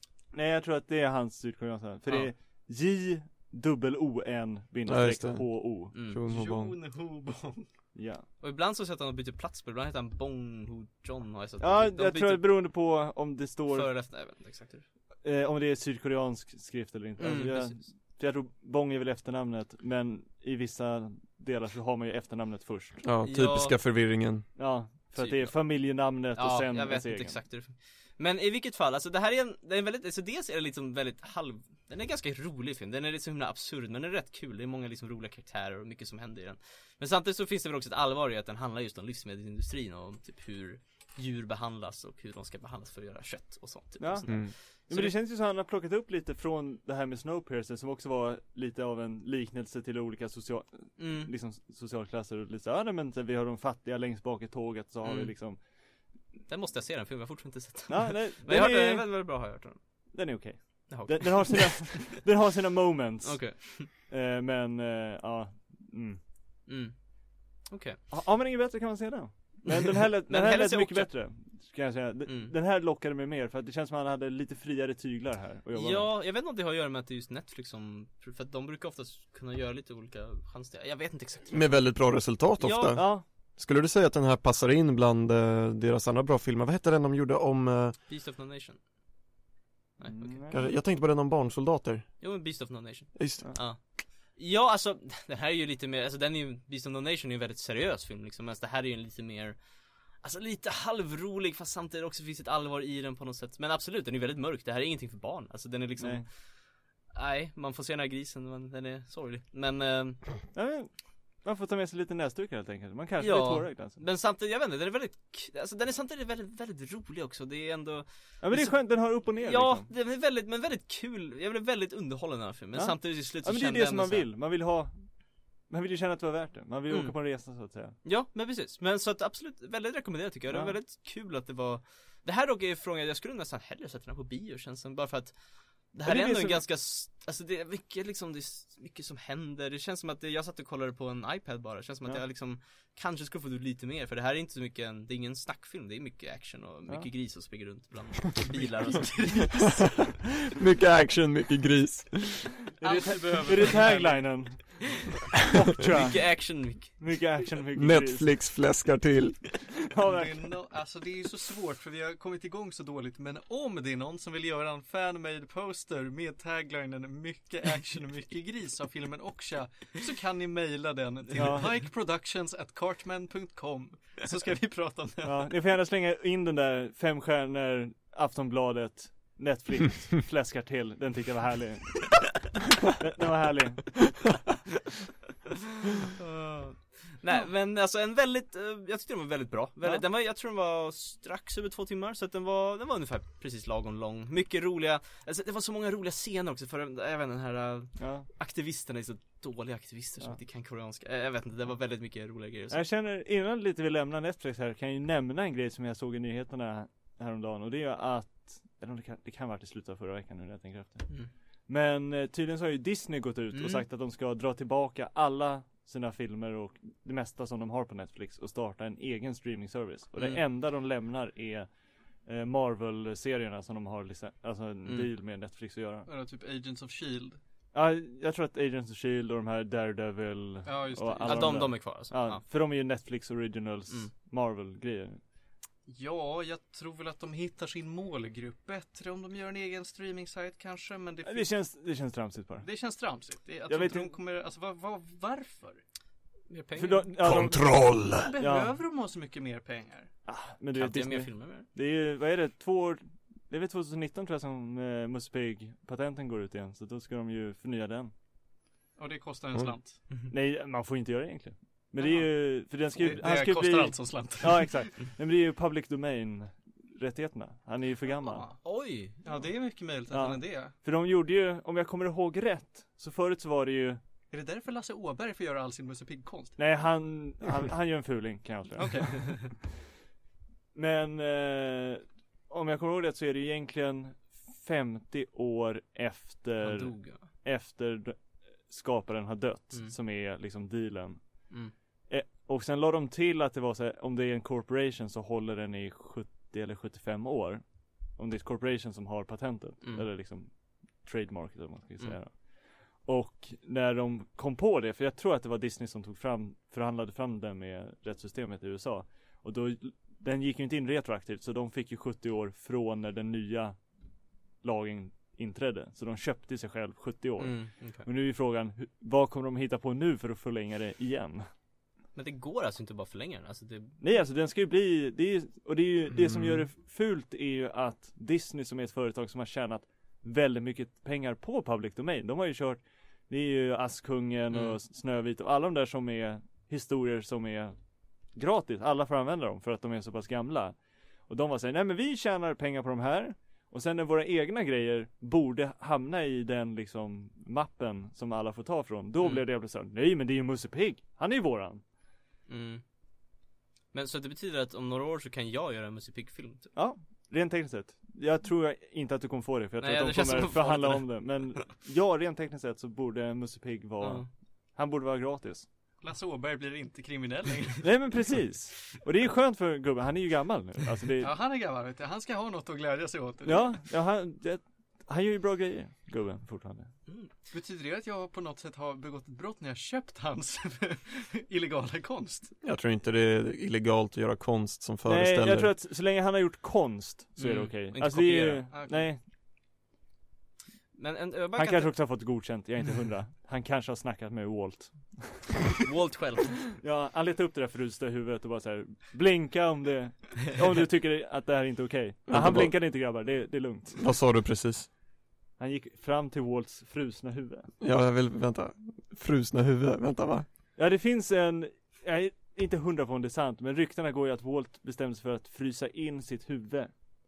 Och eh, för att spara det till liksom Man världen. kan ladda upp sig till en dator Ja, så att han sen, om man får teknologin sen att återuppliva honom så finns det. Och det finns massa, det finns rykten om att det finns någon klubb i Disney. Så folk som är väldigt stora fan av Disney står på någon lista. Disneyklubben. Nej det är inte den här heter något annat. Jag kommer, inte- jag kommer inte ihåg vad den heter men alltså det finns någon väntelista man kan stå på för att också hamna i det här frysvalvet. Johan Pettersson i klubben. Det, är- det är inte omöjligt, det är inte omöjligt. Vilka andra var med i Disneyklubben? Var Eva Röse med i Disneyklubben? Ja jag tror det. Ja, Men det, hon ja, kanske har frusit in sitt huvud också. Jag ja. undrar vilket slott i vilken Disney World park de förvarar huvudet Ja alltså det lär ju vara i någon så här, Magic Kingdom, ja, Florida. Ja, stora källaren bara så här. här nere har vi det hemliga cryo freeze labbet. I, i, i Frozen-området Ja, precis. Ja, det var därför! Det var därför de tog fram den. De bad hela the public att let it go. Ja. Vi ska ha roligt när vi pratar om det. Ja. Det här är Medis Radio 5,3 för dig som inte har en aning om vad du lyssnar på. Ja, men en fråga bara om vi går tillbaka till själva streamingtjänsten Jag kan tänka att just Disney av alla har väl ändå väldigt mycket eget liksom, material för att faktiskt Ja. kunna göra en tjänst Alltså det är, Jag förstår ju lite deras motivation för det, för att de har ju Jo men och de har ju massa grejer som de har haft i vad som kallas för The Vault. Alltså de har ju massa filmer som du inte kan köpa längre. The Walt Ja, ja. de tramsar. Men de har så lite filmer som säger, ja men vi släpper någon gammal Musse Pigg-grej eller någon gammal Mm. Kalle Anka-grej. Så trycker de upp några typ DVD av dem, typ såhär 20 000 stycken. Och sen så bara, nej men vi kanske skickar ut den på någon biograf i USA någon gång. Men sen är det tillbaka i valvet igen och Mm. ingen får se den. Tills nästa gång vi känner att vi vill visa upp den. Så de har ju ett stort lager av grejer som är svåra att få tag på. Ja, och det kan jag tänka, jag förstår att det kanske finns ett värde att att man ska ha ett öppet bibliotek som alla kan få tag på För att Ja. jag vet inte, hur mycket finns det på Netflix? Jag har inte kollat så mycket men De har ju tappat mer och mer. Det känns alltså, som- de har alltså, ju, det? mm. de, för Jag trodde det var tvärtom. Nej alltså de har ju mycket nytt eget Det är ju det de har fyllt ut med men förut så hade de ju väldigt, väldigt mycket gamla filmer mm. Och The serier. Golden Year of 2003, där hade de mycket filmer. Ja, men de hade hur mycket som helst Och sen så blev det väldigt stort Och då alla filmbolagen var så ja ah, men då får ni ju betala för att Nu är det fler som tittar på de här och Netflix sa Nej det tänkte vi inte göra Så vi, de släppte dem istället Så det är ju väldigt ofta så ja ah, de har ett serie ett tag Mm. och sen försvinner det. De har den här grejen ett tag. Så man är inte längre, bara för att man har Netflix så är, betyder det ju inte längre att man kanske har de filmerna man letar efter. Precis, bara för att du äger Netflix så äger du inte, eller äger, äger en prenumeration till Netflix så är inte att du äger själva filmen som finns på, du äger ju det, vad de erbjuder dig Ja, liksom. och det pendlar ju hela tiden. Utan- Precis. Så att man ska ju mer se det som att när du köper din prenumeration till Netflix för att se, då i första hand så ska du vara sugen på att se Netflix egna content. Ja. Och sen så har du tur kanske de har något annat som du tycker om. Mm. Men det är inte garanterat längre. Men det, så har det blivit lite mer om man bara kollar på själva utvecklingen. Typ HBO har ju också sin egen grej Ja. nu. Ja, Play, ja de har sig inget eget. Men, men alltså det blir ju mer och mer Dåliga liksom. fotbollssändningar. Ja, det, Ja, för jag tror väl- Viaplay har några egna grejer. De har väl också ett produktionsbolag? Ja, de hade Har? Powers, kommer jag ihåg var en serie som var exklusiv för dem. Ja. Och så Och det var det jag hade. Ja. Seymour, men sen också tänker jag att, du vet, men typ AMC vet jag faktiskt inte om de har, de kanske har Jag tror de har ett, e- eller det är väl där de visar Walking Dead, jag vet inte var Walking Dead har premiär annars. Men det är väl på T, jag vet Är det om bara på tv kanske? Och inte alls strömmat? Jag kan googla upp det. Ja, jag, för jag tror att AMC har en deal med Netflix sen att Jag kommer tror upp att i alla fall i. Sverige, för typ Better Call Saul, att den kommer ju direkt till Netflix. Ja. Men jag, jag kan tänka så att det blir ju mer och mer så att förut var ju Netflix där man bara samlade ihop allting. Nu är det med att Netflix har sina grejer, sen har HBO sina grejer Ja. och nu har Disney sina grejer. Det blir ju med att man har typ, man, till slut behöver man bara ha massa olika subscriptions för olika, ja, vad ska man säga, nischer eller genrer liksom. Ja. Och sånt där liksom. Netflix kan man tänka det är kanske lite mer Ja men lite mer seriösa tv-serier eller något sånt kanske i den. Medan HBO, ja det är ganska likt men lite mer kanske bombastiska grejer, Disney, Disney-grejer och typ Mm. något sånt. Det är kanske så det blir liksom sen efter Ja, den här alltså vi kommer ju När alla försöker liksom bli av med sina tv-licens och kanalutbud och köpa 18 000 kanaler Istället blir det så ah, nej men jag har 15 olika Ja. streaming services för Det verkar vara dit vi var på väg Det, då, det känns som det, till slut sitter man där med sin, ja ah, vilken streamingtjänst kollar vi på idag? Bara, Ja, men det blir som att välja kanal Ja, Mm. precis. Det kommer fortsätta växa ett tag till och sen tror jag det kommer bildas en industri för så att säga meta strömningsföretag Mm. som erbjuder dig begränsad tillgång till vissa filmer på väldigt många olika strömningstjänster, Ja, tror jag. Så att, alltså det, för det, det kommer bli ohållbart att ha flera olika prenumerationer när Mm, man vill ja. se många olika saker. så då har du en Så det måste, det kommer dyka upp en lösning som låter en se både Game of Thrones och eh, Walking Dead eller, Walking Dead ja, till Ja. exempel. eller, eh, Och ändå bara ha en pre- prenumeration tror jag. ja, eller House of Cards eller Mm. något annat Mm. Så det skulle vara lite som en, idag lagläget en TV-box som man Ja. får 5000 kanaler på. Du får Ja. 5000 streamingtjänster på istället. Ja, Jag kollade upp AMC, de är likt typ TV4 Play, att de också har ja de har en Alltså de har egen ingen också dedikerad eh, Mm. streamingtjänst utan de har lite program som kommer i vågor. Det är såhär, ja Ja. nu, nu tittar jag på liksom, ja hur kan jag titta på The Walking Dead? Och då hade de en Where to Watch eh, liksom flik på, på Walking Dead hemsidan och då sa de att det här kommer sändas på TV den här tiden, den här tidszonen liksom. Mm. Eh, men de, och så fanns det något klipp med någon intervju. Eh, men det, är- det är som typ SVT Play ibland också. Att du får titta på den här serien så här länge. Sen så får, får du liksom tough shit. Men du kan titta på det extra klippet som vi låter ligga kvar. För Mm. att, Ja men så, så kommer jag faktiskt också ihåg att Jag alltid liksom att Sherlock till exempel alltid först kommit till SVT i Sverige Flera år nu Ja, och sen mycket senare kom det Netflix Men så senaste året så Har typ SVT på något sätt De tog inte emot rättigheterna för det så det gick liksom direkt till Netflix Direkt efter sändning och sånt där liksom. ja jag tror att de Och det händer mer eh, och mer nu tror jag Antingen så var det bara att Antingen så tyckte SVT att de inte hade tillräckligt många tittare. Eller så För SVT är ju oftast Ibland kommer ju serier För det var ju Game of Thrones grejen Mm. kom ju väldigt sent till Ett dem. år efter kom det också Ja. Mm. Och det var ju för att säga, ja men vi har lagt upp vår programplan och vi har inte en lucka för Game of Thrones Så att vi lägger den senare. Och det Mm. får folk leva med.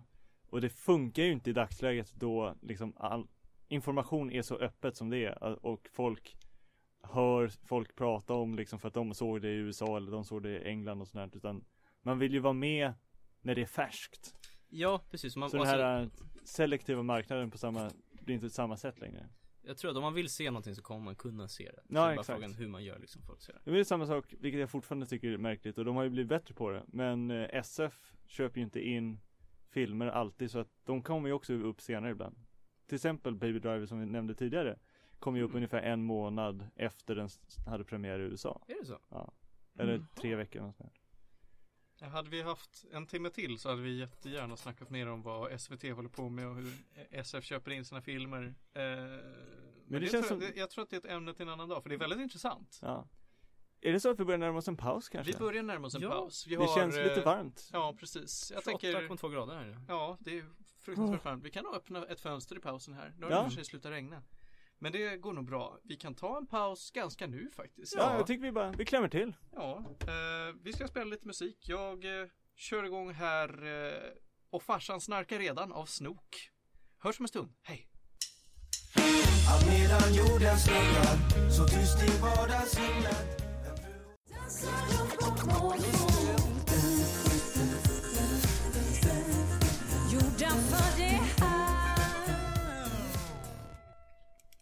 vi är tillbaka här på Medis Radio 95,3 och det är timme två. Vi ska snacka lite mer om eh, media, men främst kommer det bli om spel faktiskt. Det blir en speltimme. Det blev så den här veckan, men det är lugnt. Vi ska prata om det lilla, lilla indiespelet Jotun. Eller Jotun. Eller Jotun. Ja. Eller vad, hur det nu kan uttalas. Jag vet inte riktigt, för det här är ett spel på isländska. Och jag är inte ett, jag är inte ett proffs på isländska direkt. Är det isländska utvecklare? Det vet jag inte. Jag får mig nej, jag får mig att Jag de är tror inte amerikanska. det alltså. Eh, det, det, det känns som att de bara har, alltså det är lite av en efterkonstruktion. Att de bara, men det här gör vi lite coolare. Hur gör vi det coolare? Vi tar in isländska röstskådisar och så blir det lite coolt. Ja, jag tror att de ville få vikingakänslan. Och det lyckas de med. Det här är ett spel som ser ut ungefär som en dungeon crawler. Eh, med, med, det finns ett liksom hack and slash element, det finns förmågor och grejer. Eh, du ser ett ganska top-down men ändå lite snett. Ehm, men det som är så spännande är att det finns nästan inga NPC-karaktärer. Alltså det finns inga mobs att slåss mot inga minions eller någonting. Utan det är väldigt lite action på- de banorna du går mellan. Jag ska förklara. Det handlar om den eh, vikingadottern Tora som när du träffar henne då är hon ute och eh, hon är ute och seglar på havet. Hon hamnar i en storm, hon drunknar och sen så hamnar hon i någon typ av eh, vikingaversion av skärselden. Gingungagap. Jag sa det där rätt. Gingungagap. Bra jobbat. Okej. Det är godkänt. Ja. Eh, gudarna tycker att eh, ho- hon är ju lite bra och så, men nu har hon dött en, en orättvis död. Eh, så att hon ska få en chans att rentvå sig för att komma in till Valhall och bli, hänga med gudarna och ha, leva lyckligt alla sina dagar. Men för att göra det här så måste hon slakta en massa titaner, dessa jotun då, som är olika jättar som är korrupterade i olika miljöer. Det har varit eh, Ja, det finns Is, eld och de klassiska. Precis, precis. Det är de fem elementen, höll på att säga. Men det är... Så att du går från bana till bana i olika miljöer och sen så när du har gått genom alla banor, du spör en boss, går vidare till nästa område, går igenom några banor och spör en boss. För det, det är lite exploration, men det är väl ett boss rush spel? Det är det absolut. Eh, det alltså när, när du kastas in i spelet då får du noll förklaring. Alltså det är Dark Souls nivå på det hela. Du får lära dig spelet helt själv och det tog mig ja, ett bra tag innan jag förstod vad det var jag faktiskt höll på med. Eh, för att när jag, när jag kastades in då tänkte jag, ja det finns säkert ett syfte, det fanns några man slängs in på en, eh, en naturbana, det är liksom det, du slängs in i gräsvärlden kan man väl säga. Första templet i Zelda. Eh, det finns lite tentakler som försöker slå dig ibland och det finns eh, giftmoln du måste akta dig för då och sen springer du runt och, och vet inte riktigt vad du ska göra. Så jag tänker, ja men det är bra, vi börjar med att grinda lite grann. Eh, det kanske finns guld, det kanske finns XP, det kanske eh, blir bra. Så jag går inte att slå på tentakler, händer nja, nada verkligen. Jag försöker få upp en karta för att orientera mig. Ja, jag får upp någonting som liknar en karta med massa symboler på, men jag vet inte riktigt hur jag ska tyda dem och det finns ingenting som säger åt mig att det här är det här. Eh, gå hit liksom. Utan jag rör mig sakta framåt och hittar ett stort altare. Då är, det, då är det helt plötsligt någon som börjar prata på isländska och säger, det finns då engelsk text lyckligtvis, annars hade jag varit fucked. Säger att, ja, eh, det här är altaret till den här härliga guden. Eh, och sen så muttrar någonting om att tre, tre olika altare måste hittas. Och då tänker jag, haha, vi har fått ett mål. Så då springer jag runt på den här banan, hittar eh, tre altaret och så kommer det en liten miniboss. Och på, det här, på den här vägen ner, varje bana eh, alla olika miljöer är väldigt olika i sitt syfte men det är ofta väldigt tomma, stora miljöer där du går runt. Det kanske finns någonting som kan skada dig. Det är inte alla banor där det finns saker som kan skada dig faktiskt. Utan det är bara att du utforskar stora miljöer och försöker ja, navigera dig fram till då ett slutmål. Och slutmålet på varje bana det är att hitta en runa. Eh, för att då låsa upp typ bossporten kan man väl säga. Jag vill inte dra en parallell till, till Donkey Kong 64 men det var det jag hade i bakhuvudet men det är det absolut inte. Eh, eh, och då är det så att det finns, ska säga, fem världar. Eh, fyra av världarna har två banor plus en boss och den första har då bara en bana plus en boss. Eh, och det är det allt du får liksom. Du, du, det är här jag listade ut efter att ha spelat ett, ett bra tag. Eh, det finns ingen XP, det finns ingen eh, level up eller någonting utan det du har är, du eh, springer runt sån här Tora då och har en fet yxa. Eh, Theo, du ser lite sugen ut på att säga någonting. Nej, jag satt och funderade. För om jag kommer ihåg rätt så istället för XP så är det du lär dig att bli bättre. Så det är, det, det är en riktig liksom erfarenhetsbaserat, inte en siffer experience. Det kan, man, det kan man väl säga, ja. För utmaningen kommer väl från att besegra de här bossarna. Absolut, absolut. Eh, det, är det ju, att du lär sig att, att dodga då främst. Därför att likt ja, Dark Souls får jag väl säga då, så har du inte särskilt mycket till förmågor. Du har ett, eh, en snabb, lite mindre sving med yxan och du har en tyngre sving med yxan. Och det är de förmågorna du har att jobba med. Om du inte eh, utforskar tillräckligt väl. För att om du utforskar varje bana vad ska man säga, jag vill säga meticulous, men jag vet inte vad det är på svenska, alltså mycket noggrant, Noggrant. i alla fall, noggrant, så kan du hitta andra stora altare då tillägnat någon gud. Och de här gudarna ger dig någon typ av power-up. Och det kan vara, du får, eh, du kan hela dig, du kan få extra damage, du kan eh, springa snabbare och så vidare och så vidare. Eh, och de här eh, förmågorna då, de är väldigt väsentliga om du då vill köra den lätta vägen och försöka klara spelet utan att bara slå ett slag på bossen, vänta fem minuter på att hela attackanimationen ska gå igenom och springa runt och dodga för att få igenom ett snabbt slag till. Det lät inte jätteunderhållande. Nej, det låter Nej, det låter väldigt extremt. Ja, det är väldigt extremt. Men det skulle jag väl kunna säga att vissa Dark Souls bossar är också. Du bara lär dig hur bossen fungerar och sen så ska du då följa ett attackmönster som är att du springer runt och dodgar tills du hittar den här lilla, lilla luckan då du får in något litet slag. Ehm, och det, det är så det här spelet funkar också. Varje boss är jättefet, har jättemycket HP. Det finns, jag tror inte det, jo det finns olika svårighetsgrader förvisso, men det finns inget liksom easy mode, utan bossarna kommer vara utmanande för dig.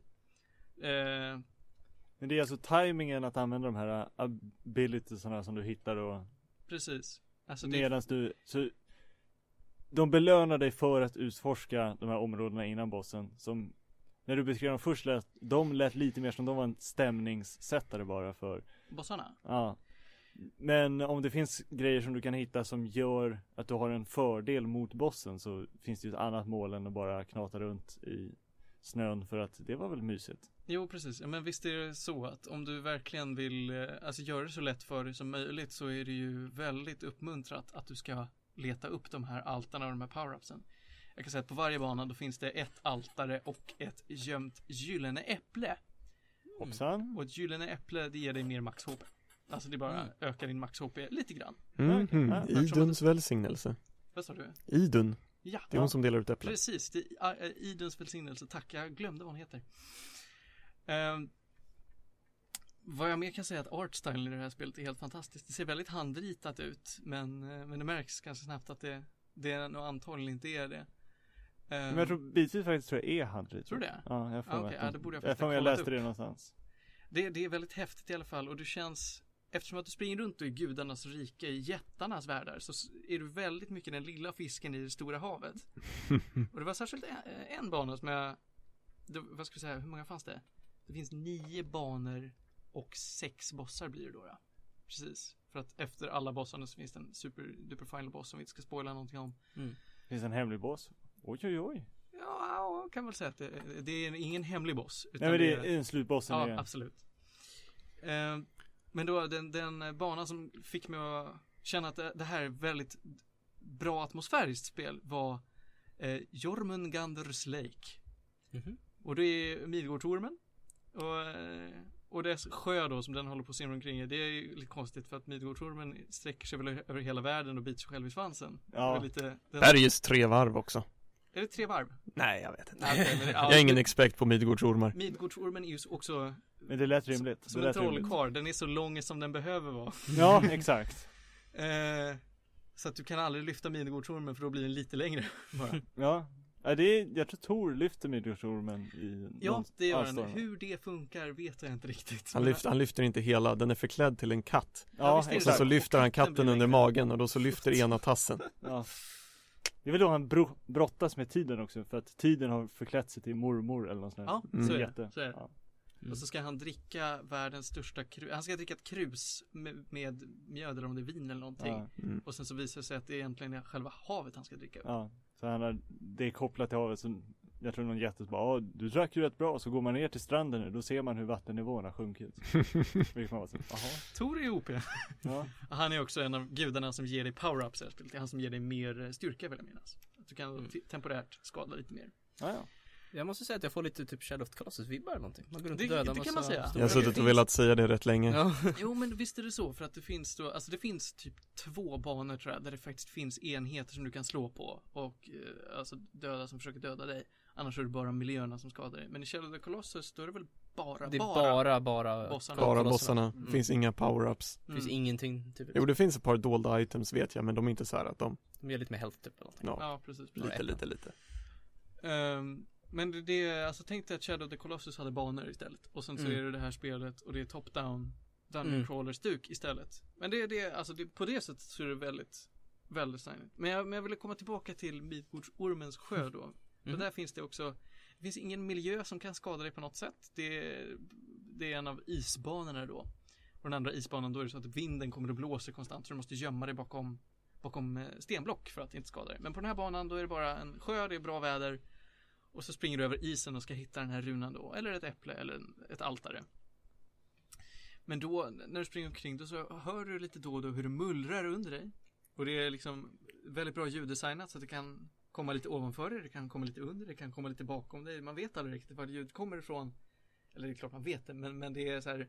Man vet aldrig vart den här ormen då håller hus. För att helt plötsligt så hör man hur det börjar mullra till och sen dyker ormen upp framför dig. Genom isen, den spräcker upp hela isen och eh, nu tittar ni alla på mig. Som att jag Okej, ja men förlåt, förlåt. Jag trodde det var något med ljudet. Um, ja men eh, ormen dyker upp framför dig och om du står där, ormen, ormen dyker upp då, då så tar du lite skada. Men annars så bara dyker den upp, är läskig och sen åker den iväg igen. Ja, ja men För det, det är skitläskigt tyckte jag. ja, men det, det är stämningssättaren liksom. Det är det man vill ha. Man vill sugas in i spelet. Mm. För det är det jag kommer ihåg från när jag såg spelet var hur snyggt, alltså jag tyckte om artstylen och hur de hade gjort det. Det var känslan var det som greppade mig. Det var Samma för mig, det är också det. Jag såg Ja. artstylen och bara det här ser väldigt häftigt ut. Ja. Jag, jag körde bara fram till första bossen och sen hade jag inte riktigt tid tyvärr utan jag la den på hyllan och var så den där ska jag spela klart sen när jag har den. Ja, det tar Hittar inte en många timmar att göra det. Alltså, Nej jag är pensionerad. Nej inte riktigt men jag, jag vill hitta en lucka i alla fall. Det tog mig tror jag tre timmar att spela igenom det. Tre Ja, timmar? Ja, tre timmar. Oj, oj. Ja, och då hittade jag alla äpplen, alla power-ups och klarade sista bossen. Och den var jag fast på kanske 40 minuter. Hoppsan. Den var svår. Är det- är det ett svårt spel? Skit, oh, ja, det är ett skitsvårt spel tyckte jag. Mm. Men det finns ju, alltså det beror på hur otålig man är. Det blir ju lättare ju mindre otålig du är. Men känns det lite som ett då Dark Souls att man känner sig, det är svårt fast det är rättvist? Alltså man blir belö- alltså det, eller är det bara taskigt? Vissa delar, alltså all, det är inte perfekt. Jag kan säga att vissa delar, då känns det lite orättvist. För att du, du tycker verkligen att, ja men här dodgade jag perfekt. Men så blev du träffad i alla fall. Eh, och andra bossar är ju så att man vet precis vad man har gjort fel. Eh, kan, det bästa exemplet tycker jag är näst sista bossen som är en, en eh, jag vill ju, jag, det är ju nordisk mytologi så jag vet inte vad, det- eh, vad det är i nordisk mytologi, jag kommer inte ihåg vad han heter men det liknar Hephaistos från grekisk mytologi. Det är en stor smed då som är en eldsmed. Som kommer jaga efter dig med ett fett svärd. Och du får då, alltså det finns ma- mängder med attacker som du kan dodga. Men det är, ja det är också så att hitboxarna på de här attackerna, de är lite oklara. Ja okej. Ja. Man får hålla ett väldigt bra avstånd till allehanda eh, Eldgrejer då. eldgrejer. Det är bumlingar som regnar, det är eld som kommer ur marken och Ja. jättar som slåss. Om man är en stor eldjätte skulle jag gissa på att det är Surt som är eldjättarnas konung. Och det är han som förstör världen i slutet av Ragnarök. Det är nordisk mytologi som Surt kommer ifrån alltså? Mhm. Okej, tack. Ja. Ja, med det är en-. Ja. Det hade Ja, tack Marcus. Ingen orsak. Eh, ja, men alltså eftersom att det är ändå, det är ganska kort. Lägg kanske tre, tre, fyra timmar på så att du är klar. Ehm, så jag tycker det är värt det mest för stämningen. Eh, för att det är ändå, alltså det är lätt att, jag tycker inte det var lätt att komma in i. Det var, tog lite för lång tid innan jag kände att nu vet jag vad spelet går ut på. För att storyn kommer väldigt allt eftersom. Alltså när du har klarat en hel värld. Då kanske Tora muttrar någonting om sin historia och vem hon egentligen är. Ja okej, så det, ja. Och jag tror att det är när du har klarat fjärde världen, då är hon klar. Då har hon berättat klart om varför hon är här liksom. Så du, du får några liksom, några rader efter varje boss så att säga. Precis. Hon, Och det är allt det som är på isländska då. Men- Hon pratar om sin familj och Ja precis, Ja, några gånger Ja. så är det någon berättare som pratar om världen hon är i. Åh nu är vi under jorden där alla dvärgar håller på att smida vapen typ. Ja okej.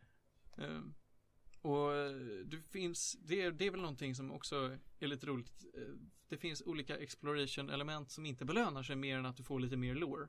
Ja men det, är- det är Ja. något i alla fall. Du går genom en mystisk eh, gränd i någon gruva eller någonting och så hittar du ett fett alter, en stor jätte, eh, vad heter det då? Eh, jätte Anvil, Ett städ. heter ett städ, Smed. ett städ ja. Precis, du hittar ett städ. Eh, och sen pratar då berättarrösten, säger några rader om att det här var ett ku- kul städ och det hände lite kul grejer här typ. Kul. Ja, kul städ, jävla Kul härligt städ. där. Det är Ja, en ja. partyhatt. Eh, ja. ja, men det, det är väl det jag känt. Det var väldigt atmosfäriskt. Jag fick det gratis för någon promotion. ja, ja. Felix Almaj gav mig det. Ja, Som alla andra spel. Men eh, nej, det, det, jag kan rekommendera det för den som kan claima. Jag tror fortfarande att det är gratis nämligen. Vart finns det gratis? Eh, H. Ha. Det är här var ju någon skev länk in Är i det Discord. Humble Bundle? Är det GOG? Är Det det var inte någon Steam? av dem. Jag, jag fick det på Steam. Jag fick en Steam-kod. Det kan vara Bundle Stars. Okej, ja. Man kanske kan googla fram det. Det kan du nog. Men det, Eh, men det går att få tag på Steam också eller? Ja, Ja, det kan du, finns- ja, ja, precis. Du kan köpa Mm. det på Steam. Jag tror nästan du kan köpa det på GOG också. Ja, Mm. jag tror det också. Tror- Ehm, men det var, ja, det var värt det för några, några få timmar. Jag skulle inte pröjsa mer än kanske 200 spänn för det. Ja, men jag tror att den ligger där någonstans. Jag tror den låg någon så här 200-150. Tre timmar är och för sig inte jätte. Men det beror ju också på För det känns som tiden på spelet är väldigt beroende på hur snabbt du klarar bossarna. Mm, Ja. mm. Det är det. Så det det, kan det är ju- det enda som stannar upp det riktigt. Banorna Ja. är inte svåra att ta sig igenom. Nej, utan det är hur duktig du är på att lära dig attack patterns och hela den biten. Mm. Ja. Och jag som har klarat Dark Souls 1 var lite bra på det här så det var därför Mm. gick Ja, du hade övat lite? Det var Mm. två bossar jag hade problem med. Resten var så här, okej jag fattar att de är svåra men jag klarar det. Ja, ja. ja men då så. Så Eh, det får en tumme upp. Eh, det kan ni kolla upp om ni är sugna på det. Nu ska vi prata om något helt annat eller på. Men Vi ska fortsätta på spelfronten och eh, prata om Telltale. Oh, Det stora för. Det stora företaget. Och medan ni gör det ska jag gå på toa. Jag måste kissa. Mm. Så pass, så pass. är de stora? Ja, de har väl blivit stora nu. Alltså de, De har alltid funnits känns det som, fast nu på senare tid har de blivit enormt stora. eller de tar i alla fall på sig många projekt Mm. som de säger så ja men det här kommer vi också göra. Och det är också. Och Det är mycket också. på grund av deras enorma franchises som de får Ja. deals med. Ja, Ja. Mm. Var det Walking Dead säsong 1 som, eh, ja det var Gjorde det kända. som, ja det var där de slog på liksom den stora marknaden så att säga. Mm. Tidigare hade de ju då eh, Back to the Future och Jurassic Park Mm. bland annat. Ja, och eh, Sam Va? Max. Ja. okej, ja. Men det var väl först egentligen med Walking Dead säsong 1 som de faktiskt, det var typ då jag egentligen mest hörde talas om att de verkligen, det var ett så hyllat spel att alla älskade det. Det var där de verkligen liksom typ blev stora liksom, kan man väl säga. Ja. Eller liksom där de, där, det, efter det så började de bara pumpa ut massa andra spel och sånt där liksom och sånt där. Och eh, det var väl typ från Tell, eller från Walking Dead egentligen. Ja, liksom. jo men för det var, det var väl där de lite hittade sin nya liksom ja de, de gick från att, nu har jag inte spelat jättemånga av deras tider men jag spelade, jag spelade Back to the Future och de gick ju från att vara lite mer pusselbaserade, man gick runt, pratade för, hitta föremål, lite mer typiskt peka-klicka Ja, Till att de nu är lite mer som interaktiva filmer, det är inte Ja. så mycket man måste tänka, eller tänka, men alltså det är mest att du ser en film eller en tv-serie alltså de har ju Och så- tagit bort det mesta av liksom exploration-biten. Det är inte så mycket att du styr själv och går runt. Mm. Det är några scener där du säger, ah, nej men nu, nu har vi gett dig ett rum där du får gå runt och titta. mm. Men ofta så flyter storyn på och sen kör du bara så här, ja ah, men det kommer vara konversationer, Mm. du får val, vad säger du? Säger du någonting alls? Och sen kommer det vara lite så här, åh nu händer någonting, nu måste du vara snabb och trycka på en knapp. Mm. Eller så händer något dumt. Ja, precis, så det är lite det det är på något sätt, alltså det finns ju Ja. combat och så men det är oftast väldigt, alltså du Ja, det, det är väldigt simpelt. typ och så Och eh, vissa har ju börjat känna att, för de har ju inte bytt, de har haft samma spelmotor nu väldigt länge och vissa börjar känna att det, det märks. mm. De senare projekten de har gjort känns, de funkar inte riktigt så Nej. bra som man skulle vilja. Men nu har de väl bytt va? I och med, jag för mig att de sa det, i och med nya Walking Dead va, eller hur? Eller? Nej, senast Walking Dead var på samma gamla. Det är så, okej Vad kan spelmotorn spela för roll? Bara att den är gammal. Jag menar, Ja, eh, ja, ju Paradox kör ju fortfarande Clausewitz Engine och den är rätt gammal så. Ja, jo, jo. Nej men alltså, det beror på vad man vill göra och hur enkelt det är. Telltale försöker ändå få det att bli snyggare och snyggare och mer Ja. grejer som händer och det, alltså det jag märker mest är bara att det börjat lagga mer och mer, att det är Ja, långsamt ja för något som jag hackar. hört just på spel eh, motorsidan är ju att de inte har en fysikmotor. Så vill du att ett objekt i en scen ska ramla så måste det animeras för hand. Mhm. Det finns ingenting som motorn kan göra av sig själv som i andra spelmotorer. Så att för att vara ett 3D liksom motor, alltså ett spel som du faktiskt är i Mm. 3D Så finns det I många andra spel så skulle man ha ett system som tar hand om det för att underlätta Mm. Ja. Vilket, jag tror en Folk pratade om det i, när, de gjorde ju någon deal med Game of Thrones och hade en säsong där Och då var det bland annat att de hade en häst som sprang Som folk sa, det såg inte jättebra ut Mm. Det var lite det var inte stiligt kan vi säga Mm. så Det såg väldigt mekaniskt ut Det har jag märkt också mer och mer att så fort det är någonting som är lite mer utöver bara konversation och gå så är det ofta att de bara klipper bort från det. Typ om en person ska typ ta på sig en tröja eller vad som helst. Då är det bara att Ja, oh, I'm gonna grab my sweater och sen så klipper den bort och sen bara mm, mm, har, den, har den på sig den. Allt det där liksom vill den oftast undvika. Det är bara konversationer shoulder to shoulder sånt Ja. som är Ja, det är en väldigt föråldrad motor Mm. vid det här laget. ja Speciellt eftersom de vill ju använda den till andra saker Så det känns ju som att den håller den tillbaka Och jag har inte förstått varför de inte har lagt ner lite pengar på att bara uppgradera den Eller göra en ny Mm. Och jag skulle också säga att det jag verkligen märkte mest tror jag var typ det Batman-spelet Telltale, Ja. Som jag tyckte Ja, var verkligen. rätt dåligt, alltså rent tekniskt. Det var väldigt ofta som det typ, för mig i alla fall, hackade. Ja. Väldigt ofta och typ, alltså personer, jag vet inte, en del, en, en gång jag vet en konversation mellan Bruce Wayne och, och eh, Gordon att Bruce Waynes huvud var bara vridet typ 90 grader eller. Ja, jo, Men, men, alltså ibland, snabbt, jag, var han- helt, jag bara säger jag kan inte ta det, alltså det ibland liksom mycket, tittar de inte på varandra Ja, och det var mycket många gånger som ljudet kom Antingen tidigt eller Mm, sent tidigt märkte jag Mm. att det kom.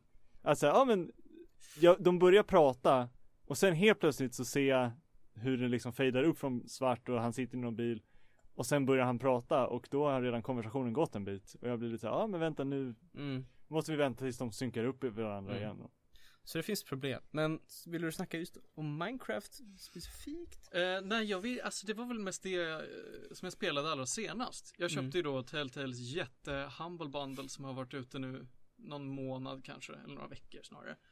Eh, och då fick jag med upp till, vad kan det vara, alltså nästan 20 spel. Om man räknar med alla delepisoder som, som räknas med i till exempel Sam Max fick jag ju två säsonger av så det är jävligt, Ja, jävligt mycket.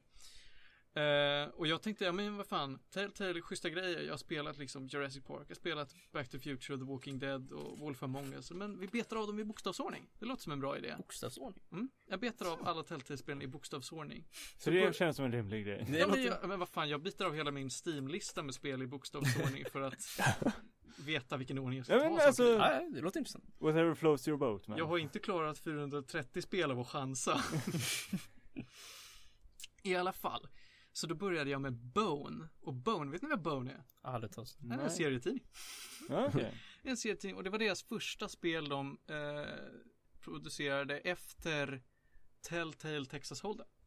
Ah, ja. Eh, Var Texas Hold'em deras första spel? ja, det var det. Ja. Det var ett riktigt dåligt spel kan jag berätta. Ja, det finns ju, de har gjort två och nu har de ett tredje Texas Hold'em-spel på gång. De gjorde då först Telltale Texas Hold'em. Som är, ja det sitter typ fyra olika personer runt ett bord och spelar poker. Eh, Eller fem blir det med, med dig själv inräknad och så är det typ en ung kille, en tant, en farbror som är lite fancy och, och typ en fjärde. Jag spelade det här i tio minuter innan jag kände att det här suger röv.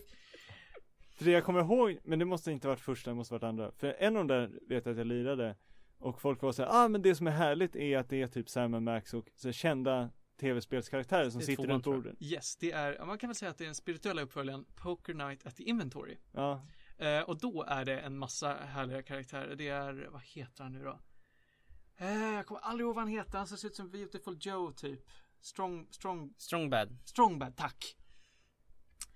Eh, Strongbad, det var Max från Sam Max. Det var Tycho från, vad heter det spelet?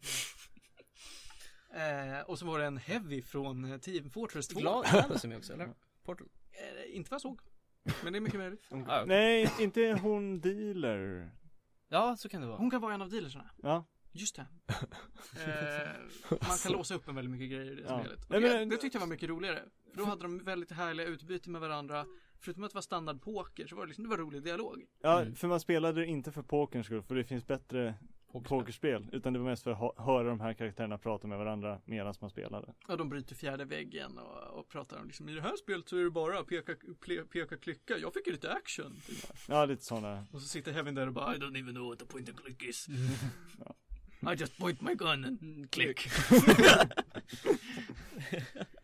Ehm, Det här skriver ju sig själv, det hör jag var precis, ja men det var jätteroligt faktiskt. Eh, men i alla fall, jag skulle backa till Bone. Som var, Just det. Bone är alltså, det är en huvudkaraktär som ser ut som en gjord av marshmallows typ och så lever han i en fantasyvärld, är det inte så? det stämmer. Eh, Bone är en ras av, av marshmallows kan man väl säga. Just det. Ja, alla heter någonting Bone. Det handlar om Det har jag inte hört talas om på hur länge som helst. Bone, Funny Bone och sna, Snivy Bone eller något sånt där. Och det är tre olika kusiner som, eh, ja, den här serietidningen ska man ju ha läst författare. Jag tror faktiskt att jag läste när jag var sjukt liten, alltså jag kan vara sex år gammal och den fanns på fritids. För jag kände igen jättemycket men jag kommer inte ihåg någonting av det. Nej ja, ja. Men, men ja, det var också ett så fruktansvärt kort spel. Jag tror att det tog två timmar för mig att klara båda. Det finns, alltså, det kom ett och sen så gjorde den en uppföljare. Det var inte så att det var episoder, även om de ledde in i varandra, utan det var två separata spel då. Ja det, var, det här var väl lite före The Episodic Game Precis. Som de Så var det första då som kom, jag tror det var 2007? Nej, tidigare måste det vara 2006. Det var Bone Out of Boneville. Som då handlar om de här tre eh, bonesen. Vad man kallar dem för. Marshmallows. Gubbarna som har blivit utkickade från sin by och ska, ska söka lycka någon annanstans. Och de kommer bort och de hamnar i någon mystisk dal där det finns drakar och elaka kattmonster och människor och grejer och det, de ska lösa lite härliga pussel och så är det kul. Sen har vi uppföljaren Bone the Great Cow Race Okej som utspelar sig direkt efter och det utspelar sig på en bar. Eh, he- Med omnejd lite grann då. Mm. Eh, Jag misstänker att korna inte springer in i baren Nej, de springer utanför baren men det handlar om att man ska över, det är Snivy Bone eller vad han nu kan heta, som är lite snåla och snikne eh, Bone-duden. Han, han vill tjäna pengar men de här byborna i den här byn han är i, de vet inte vad pengar är så han bara okej men då ska vi tjäna annat. Vad använder ni för valuta? Ägg. Okej, då ska jag tjäna så mycket ägg jag bara kan. Så att han ska fuska i The Great Cow Race som är ett, ett, en tävling som, som de har i den här byn varje år. Då kor ska, alltså det är en korusning, det är som tjurrusningen i Pamplona kanske det är? Mm. Ja, Pamplona. Mm. Eh, lite mindre död inblandat i det. Men det skulle kunna vara för att då, människor får också vara med och springa. Så att det är då farmor Anka, nej men det är alltså eh, det, För hon det, är ju det människa är någons farmor som är en människa i alla fall. Jag kommer inte ihåg vad hon heter, Rut. Jag vill säga att hon heter farmor Rut. Hon är alltid med och springer i koracet och hon vinner också alltid. Okej Så att alla byborna brukar rösta på, alltså de får liksom betta, vadslå Ja. heter det. De Om- satsar på henne helt satsa enkelt på henne, brukar alla satsa på henne och då vill Sniperbarn att de ska satsa på någon annan. Så att, eh, och sen så förlorar då alla, alltså då förlorar den kon som alla har satsat på så att Sniper får alla äggen. Eh, och så ska man lösa pussel för att få det här att ske då. Så man ska rigga spelet Man ska rigga spelet. Det är, det är ganska roligt, det är kul humor, det är lite långsamt men det är också för att det är ett ganska gammalt spel. Mm. Och det är som sagt, det är väl kanske 45 minuter långt eller någonting. Men Och det är bara en episod? Alltså, Två episoder. Två episoder, okej. Ja, Cow Race var ju en egen episod. Mm. Ehm, Mhm. Ja, då 45 minuter. Men det var en sån här bra början för att se vad har Telltale hittat på? Okej, det var det här de hittade på alltså. Var mor och farmor utan och serietidningar och grejer. Ja, Så där start, men där, redan där har du ju då kopplingen till att de tar andras liksom franchises och IPs och gör ett spel utifrån det. jo precis. Och det har fortsatt mycket nu för att det som var näst på listan, det tror jag var Game of Thrones. Ehm, och sen så då har, har vi haft Minecraft, vi har haft ett spel som heter Puzzle Agent. Som Mhm. också är byggt på en serietidning.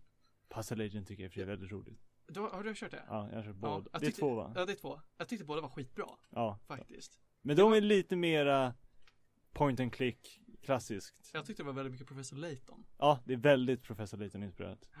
Men man är ju någon tramsig FBI-gubbe. Och vad heter han nu? Han har ett så underbart namn. Eh, fan jag ska Ja. googla upp Ja, vad han heter. du- Men, du ja, kollar upp det. Ja, jag gubben. fortsätter. Ja, men jag måste bara fråga, har Telltale någonsin gjort ett originellt spel? Alltså med en egen franchise? Har de ens det? Förutom poker alltså. Förutom Ja, på, ja okej. Ja, jag tror Ja, det beror väl på. Alltså det är så här, de har inte producerat det, men eh, nej förlåt. De har publicerat andras originalverk. Mm. Hector har för mig inte byggt på någonting. Nej, är det någon som jag har hört talas om Hector? Nej. Nej. Boy oh boy, ni ska, jag ska prata om Hector om en liten stund. Ja. Nej men Puzzle Agent är, ja Professor Layton, du går runt, du får så här, ah, här är det massa snören. Vilket snöre ska du klippa? Jag har fyra katter, två hundar och en råtta. De ska alla ta sig förbi den här sjön. Hur ska de åka på båten tillsammans för att ta sig över? Sådana typer av pussel. Och då är du en tramsig FBI-gubbe, han åker till Nebraska tror jag. Ja, precis. Han åker till en, en liten skitby i Nebraska. Ja, Där alla kommer från Norge. ja. För, och det, det är en spännande ut. Och sen är han på jakt efter tomtenissar tror jag, visar sig ha varit där och tramsat till det för dem. Det är också måntomtenissar.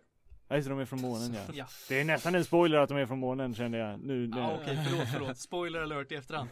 Nelson Tethers heter han. Ja. Heathers. Nelson Tethers Puzzle Agent. Ja. Han, är, han är, jobbar då på FBI's pusseldivision Ja, och är deras toppagent. Som då blir skick, utskickad till Nebraska för att lösa lite pussel. eller topp. Ja, han är, deras topp, han är väl den enda agenten som jobbar på puzzle. För jag får, man får se en bit från hans kontor där det är så här pusselbitar och så här gamla grejer där han har övat. Och det är väldigt mycket spindelnät och väldigt mycket papper och det ser ut som han inte har så mycket att göra.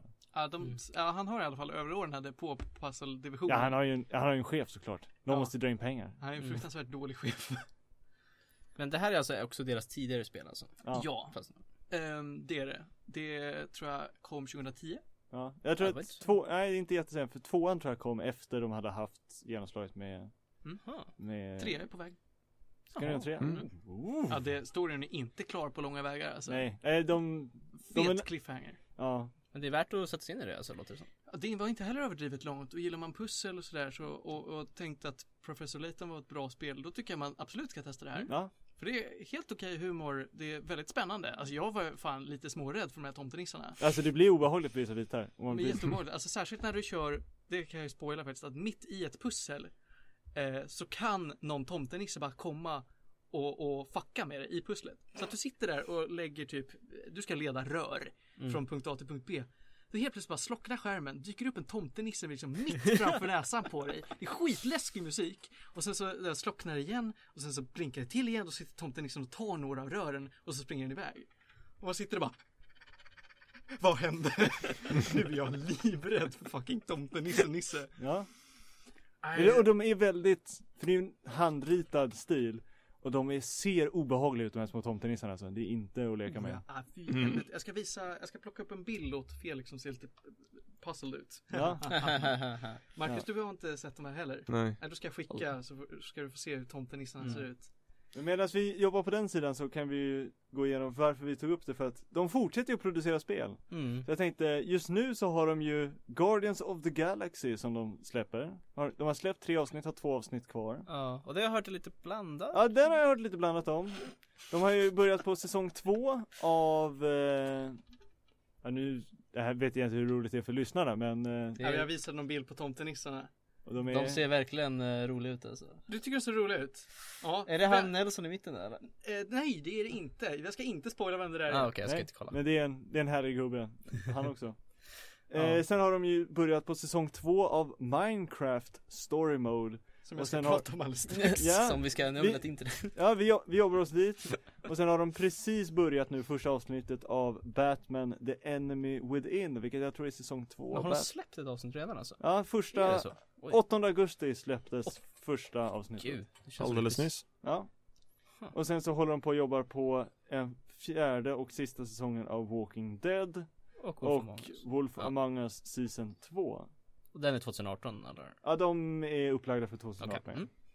Jag ska säga, för den som inte visste det så är inte Wolf Among Us heller ett originellt koncept utan det är också byggt på en serietidning. Ja, Fables. Fables, Fables. Mm. Eh, innan jag ska gå in och prata lite om vad jag tyckte om Minecraft Story Mode som var då det senaste jag spelade igenom så ska jag prata lite om Hector och vad det var för någonting. För det var ingen av er som hade koll på det. Nej. Låt höra. Det har de bara publicerat åt ett annat företag som heter någonting, någonting, någonting Productions.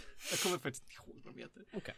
Eh, det var inte jätteviktigt för det hela, men det handlar om Chief Inspector Hector som är en brittisk agent i någon liten skit, alltså verkligen håla i Storbritannien. Det är bara, Jo men vänta, jag det kanske har spelat där nu när jag tänker Ja, efter. det, det har det, det är också väldigt cartoonigt. Ja, och han han, är han är stor tjock brittisk Ja, det deckare det som är han, han, är han är lite grov i mun kan man säga. Han är lite grov men alla är ganska grova i munnen. Ja, Eh, det första vi får se då i första episoden av Hector, för det är ändå faktiskt ett episodbaserat spel med tre episoder. Eh, förlåt, det här spelet heter då Hector Badge of Carnage. Hector kallas in till, eh, Hector kallas in till att lösa ett gisslandrama i en byggnad. Eh, och då utanför här eh, byggnaden där, där är någon som har liksom samlat en massa gisslan och har en sniper och försöker skjuta på polisen då tillbaka för att hålla dem borta. Då står det en hel del twat teams utanför. Technical weapons, någonting, någonting. Ja.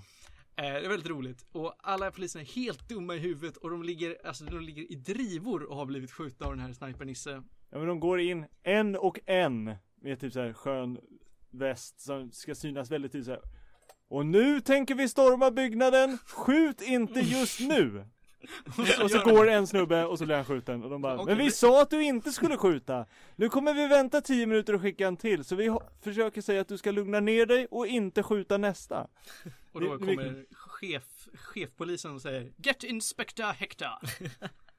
och så vaknar man upp i fyllecellen på polisstationen där han har spenderat natten. Ja. Och det första pusslet går ut på att du ska bland annat då fiska upp ett gem ur en toalett med hjälp av en kondom och en sko. Ja, Och på den nivån är det. Det är fruktansvärt, alltså eh, grov kiss och bajshumor. Det är jätte, alltså det är så här, utan att vara bara out there så är det ganska grovt språk och det är helt sjuka pussel.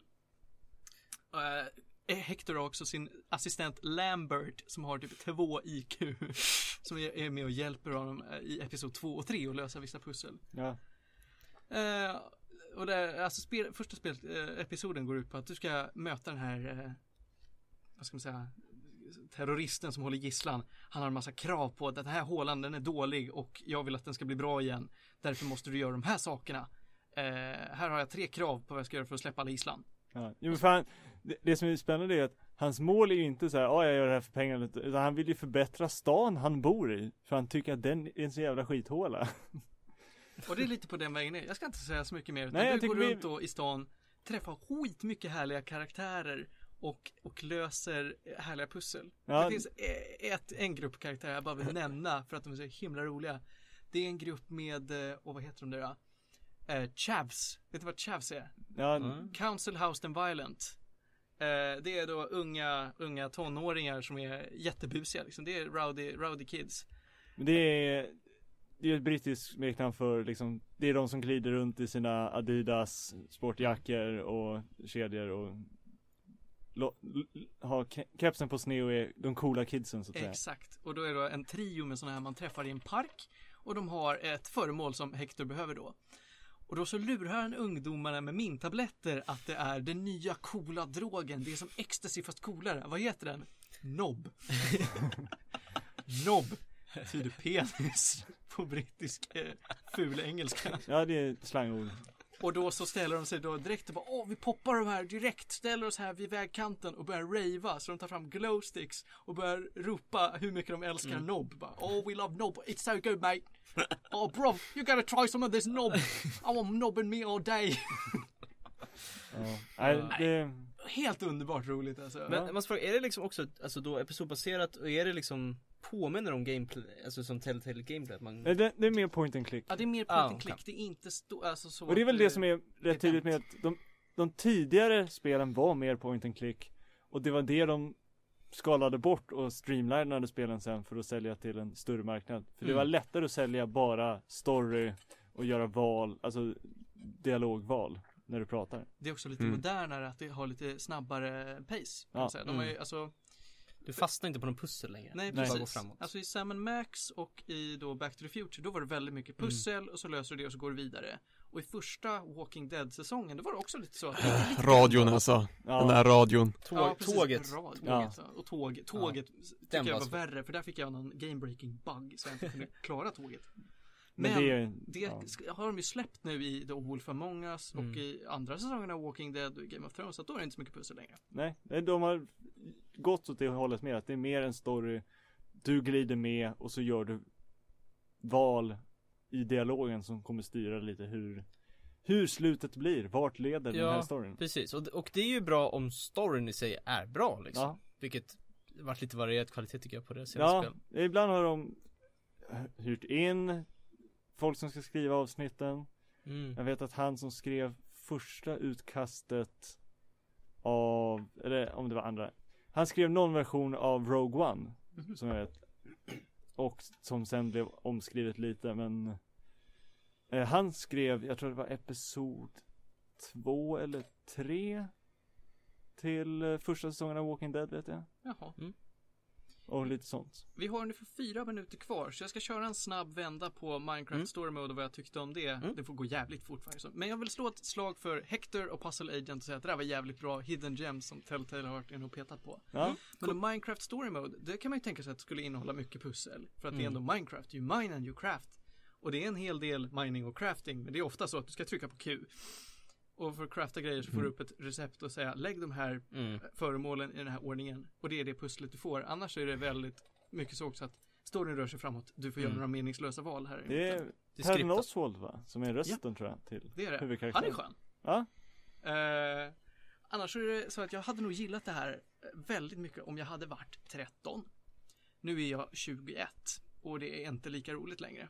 Alltså det är, det är, det är inte anpassat för mig och det märks väldigt tydligt att det är en väldigt de hade målgrupp och de siktade in sig väldigt Och jag tror att de, den Mm. målgruppen har tyckt om det. För att det är inte dåligt spel så. Det är mest att det är lite tråkigt, det är lite förutsägbart, det är platta skämt, Mm. halvtrista karaktärer. Alltså det känns som att de bara har tagit någon story som är väldigt generisk, stoppat in det i en Minecraft-miljö och byggt lite utifrån det. Men det känns lite som de gjorde din första Telltale story liksom. Vi, Mm. vi vill inte göra något för komplicerat eller för djupt utan vi vill ha en lagom nivå helt Som enkelt. alla kan sätta sig in i liksom, Ja. väldigt simpelt. Och det Det, är var väldigt- ett coolt monster.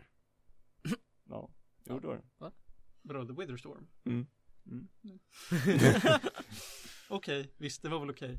Ehm, problemet är bara, när du säger att det ska vara en lagom nivå och, och sådär, så är det väldigt konstigt att det är så långt som det är. För det är åtta episoder första säsongen. Jaha, jag spelade inte klart det så att jag... Nej, det ska du verkligen inte göra faktiskt, för det är väldigt tråkigt. De första fem, det pratar vi lite om här ute, att de första fem episoderna, de är väldigt sammanhängande och eh, ja, det finns liksom ett mål med det, det är lite spännande och du får göra några meningsfulla val och jag tycker det är kul. Eh, det, var, det var liksom, okej, de, de funkade. De sista tre episoderna, eller om det är sista fyra, så jag vet inte. Det känns som att det är de sista fyra. De är alla helt fristående. Eh, jag kan utan att spoila för mycket säga att hjältarna har ramlat in i en värld fylld av portaler och ska försöka hitta hem. Varpå i varje avsnitt så går de in i en ny portal och hamnar i en ny värld och får lösa problemen där. Alltså det är helt Mm. contained i ett avsnitt alltså. Ja, Mm. det är som att titta på många av Disney-filmernas uppföljare. Till exempel Atlantis 2. Är det någon av er som har sett Atlantis 2? Nej, Kanske. Då kan vi säga så här. En tredjedel av filmen handlar om en sak, en annan tredjedel om ett annat sak och en tredjedel om en tredje sak. ah, ja. Det är som att de försökte göra en tv-serie som de scrappade men sa att vi har några avsnitt, vi slår ihop det till en film. Mm. Ja, okej. Ja men det känns lite som att de hade några idéer som Och sen var det så, ja men det här sålde ju väldigt bra Vi gör några extra avsnitt För de flesta säsongerna Som Telltale släpper av sina olika grejer Är ju fem episoder Mm. Ja. Och det tycker jag att de, det var väl okej om man ville ha ett mervärde, men det vill jag verkligen inte ha. Ja. Ett avsnitt handlar också om väldigt kända streamers av Minecraft. Väldigt konstigt. Ja, alltså Det är lite streamers meta. av Minecraft är, ja det är väldigt meta. De är karaktärer i ett murder mystery. Mm. Eh, för den som titt- jag visste inte vilken någon av de här var faktiskt. Jag har bara koll på typ Yogscast som har gjort Minecraft-skit. Mm. Men men, eh, vi får ta och bryta där faktiskt för vi har 30 sekunder kvar av vår sändningstid. men det var väldigt trevligt att ni kom och lyssnade på oss och ni hör oss då varannan vecka eh, på söndagar mellan klockan 1 och 3. Ni har lyssnat på Medis Radio Trendigt Värre. Ha en underbar dag på er. Ska vi se om jag kan få outro Det verkar, åh, nästan. Nu kör vi outro Heja! Puss och kram! Ha det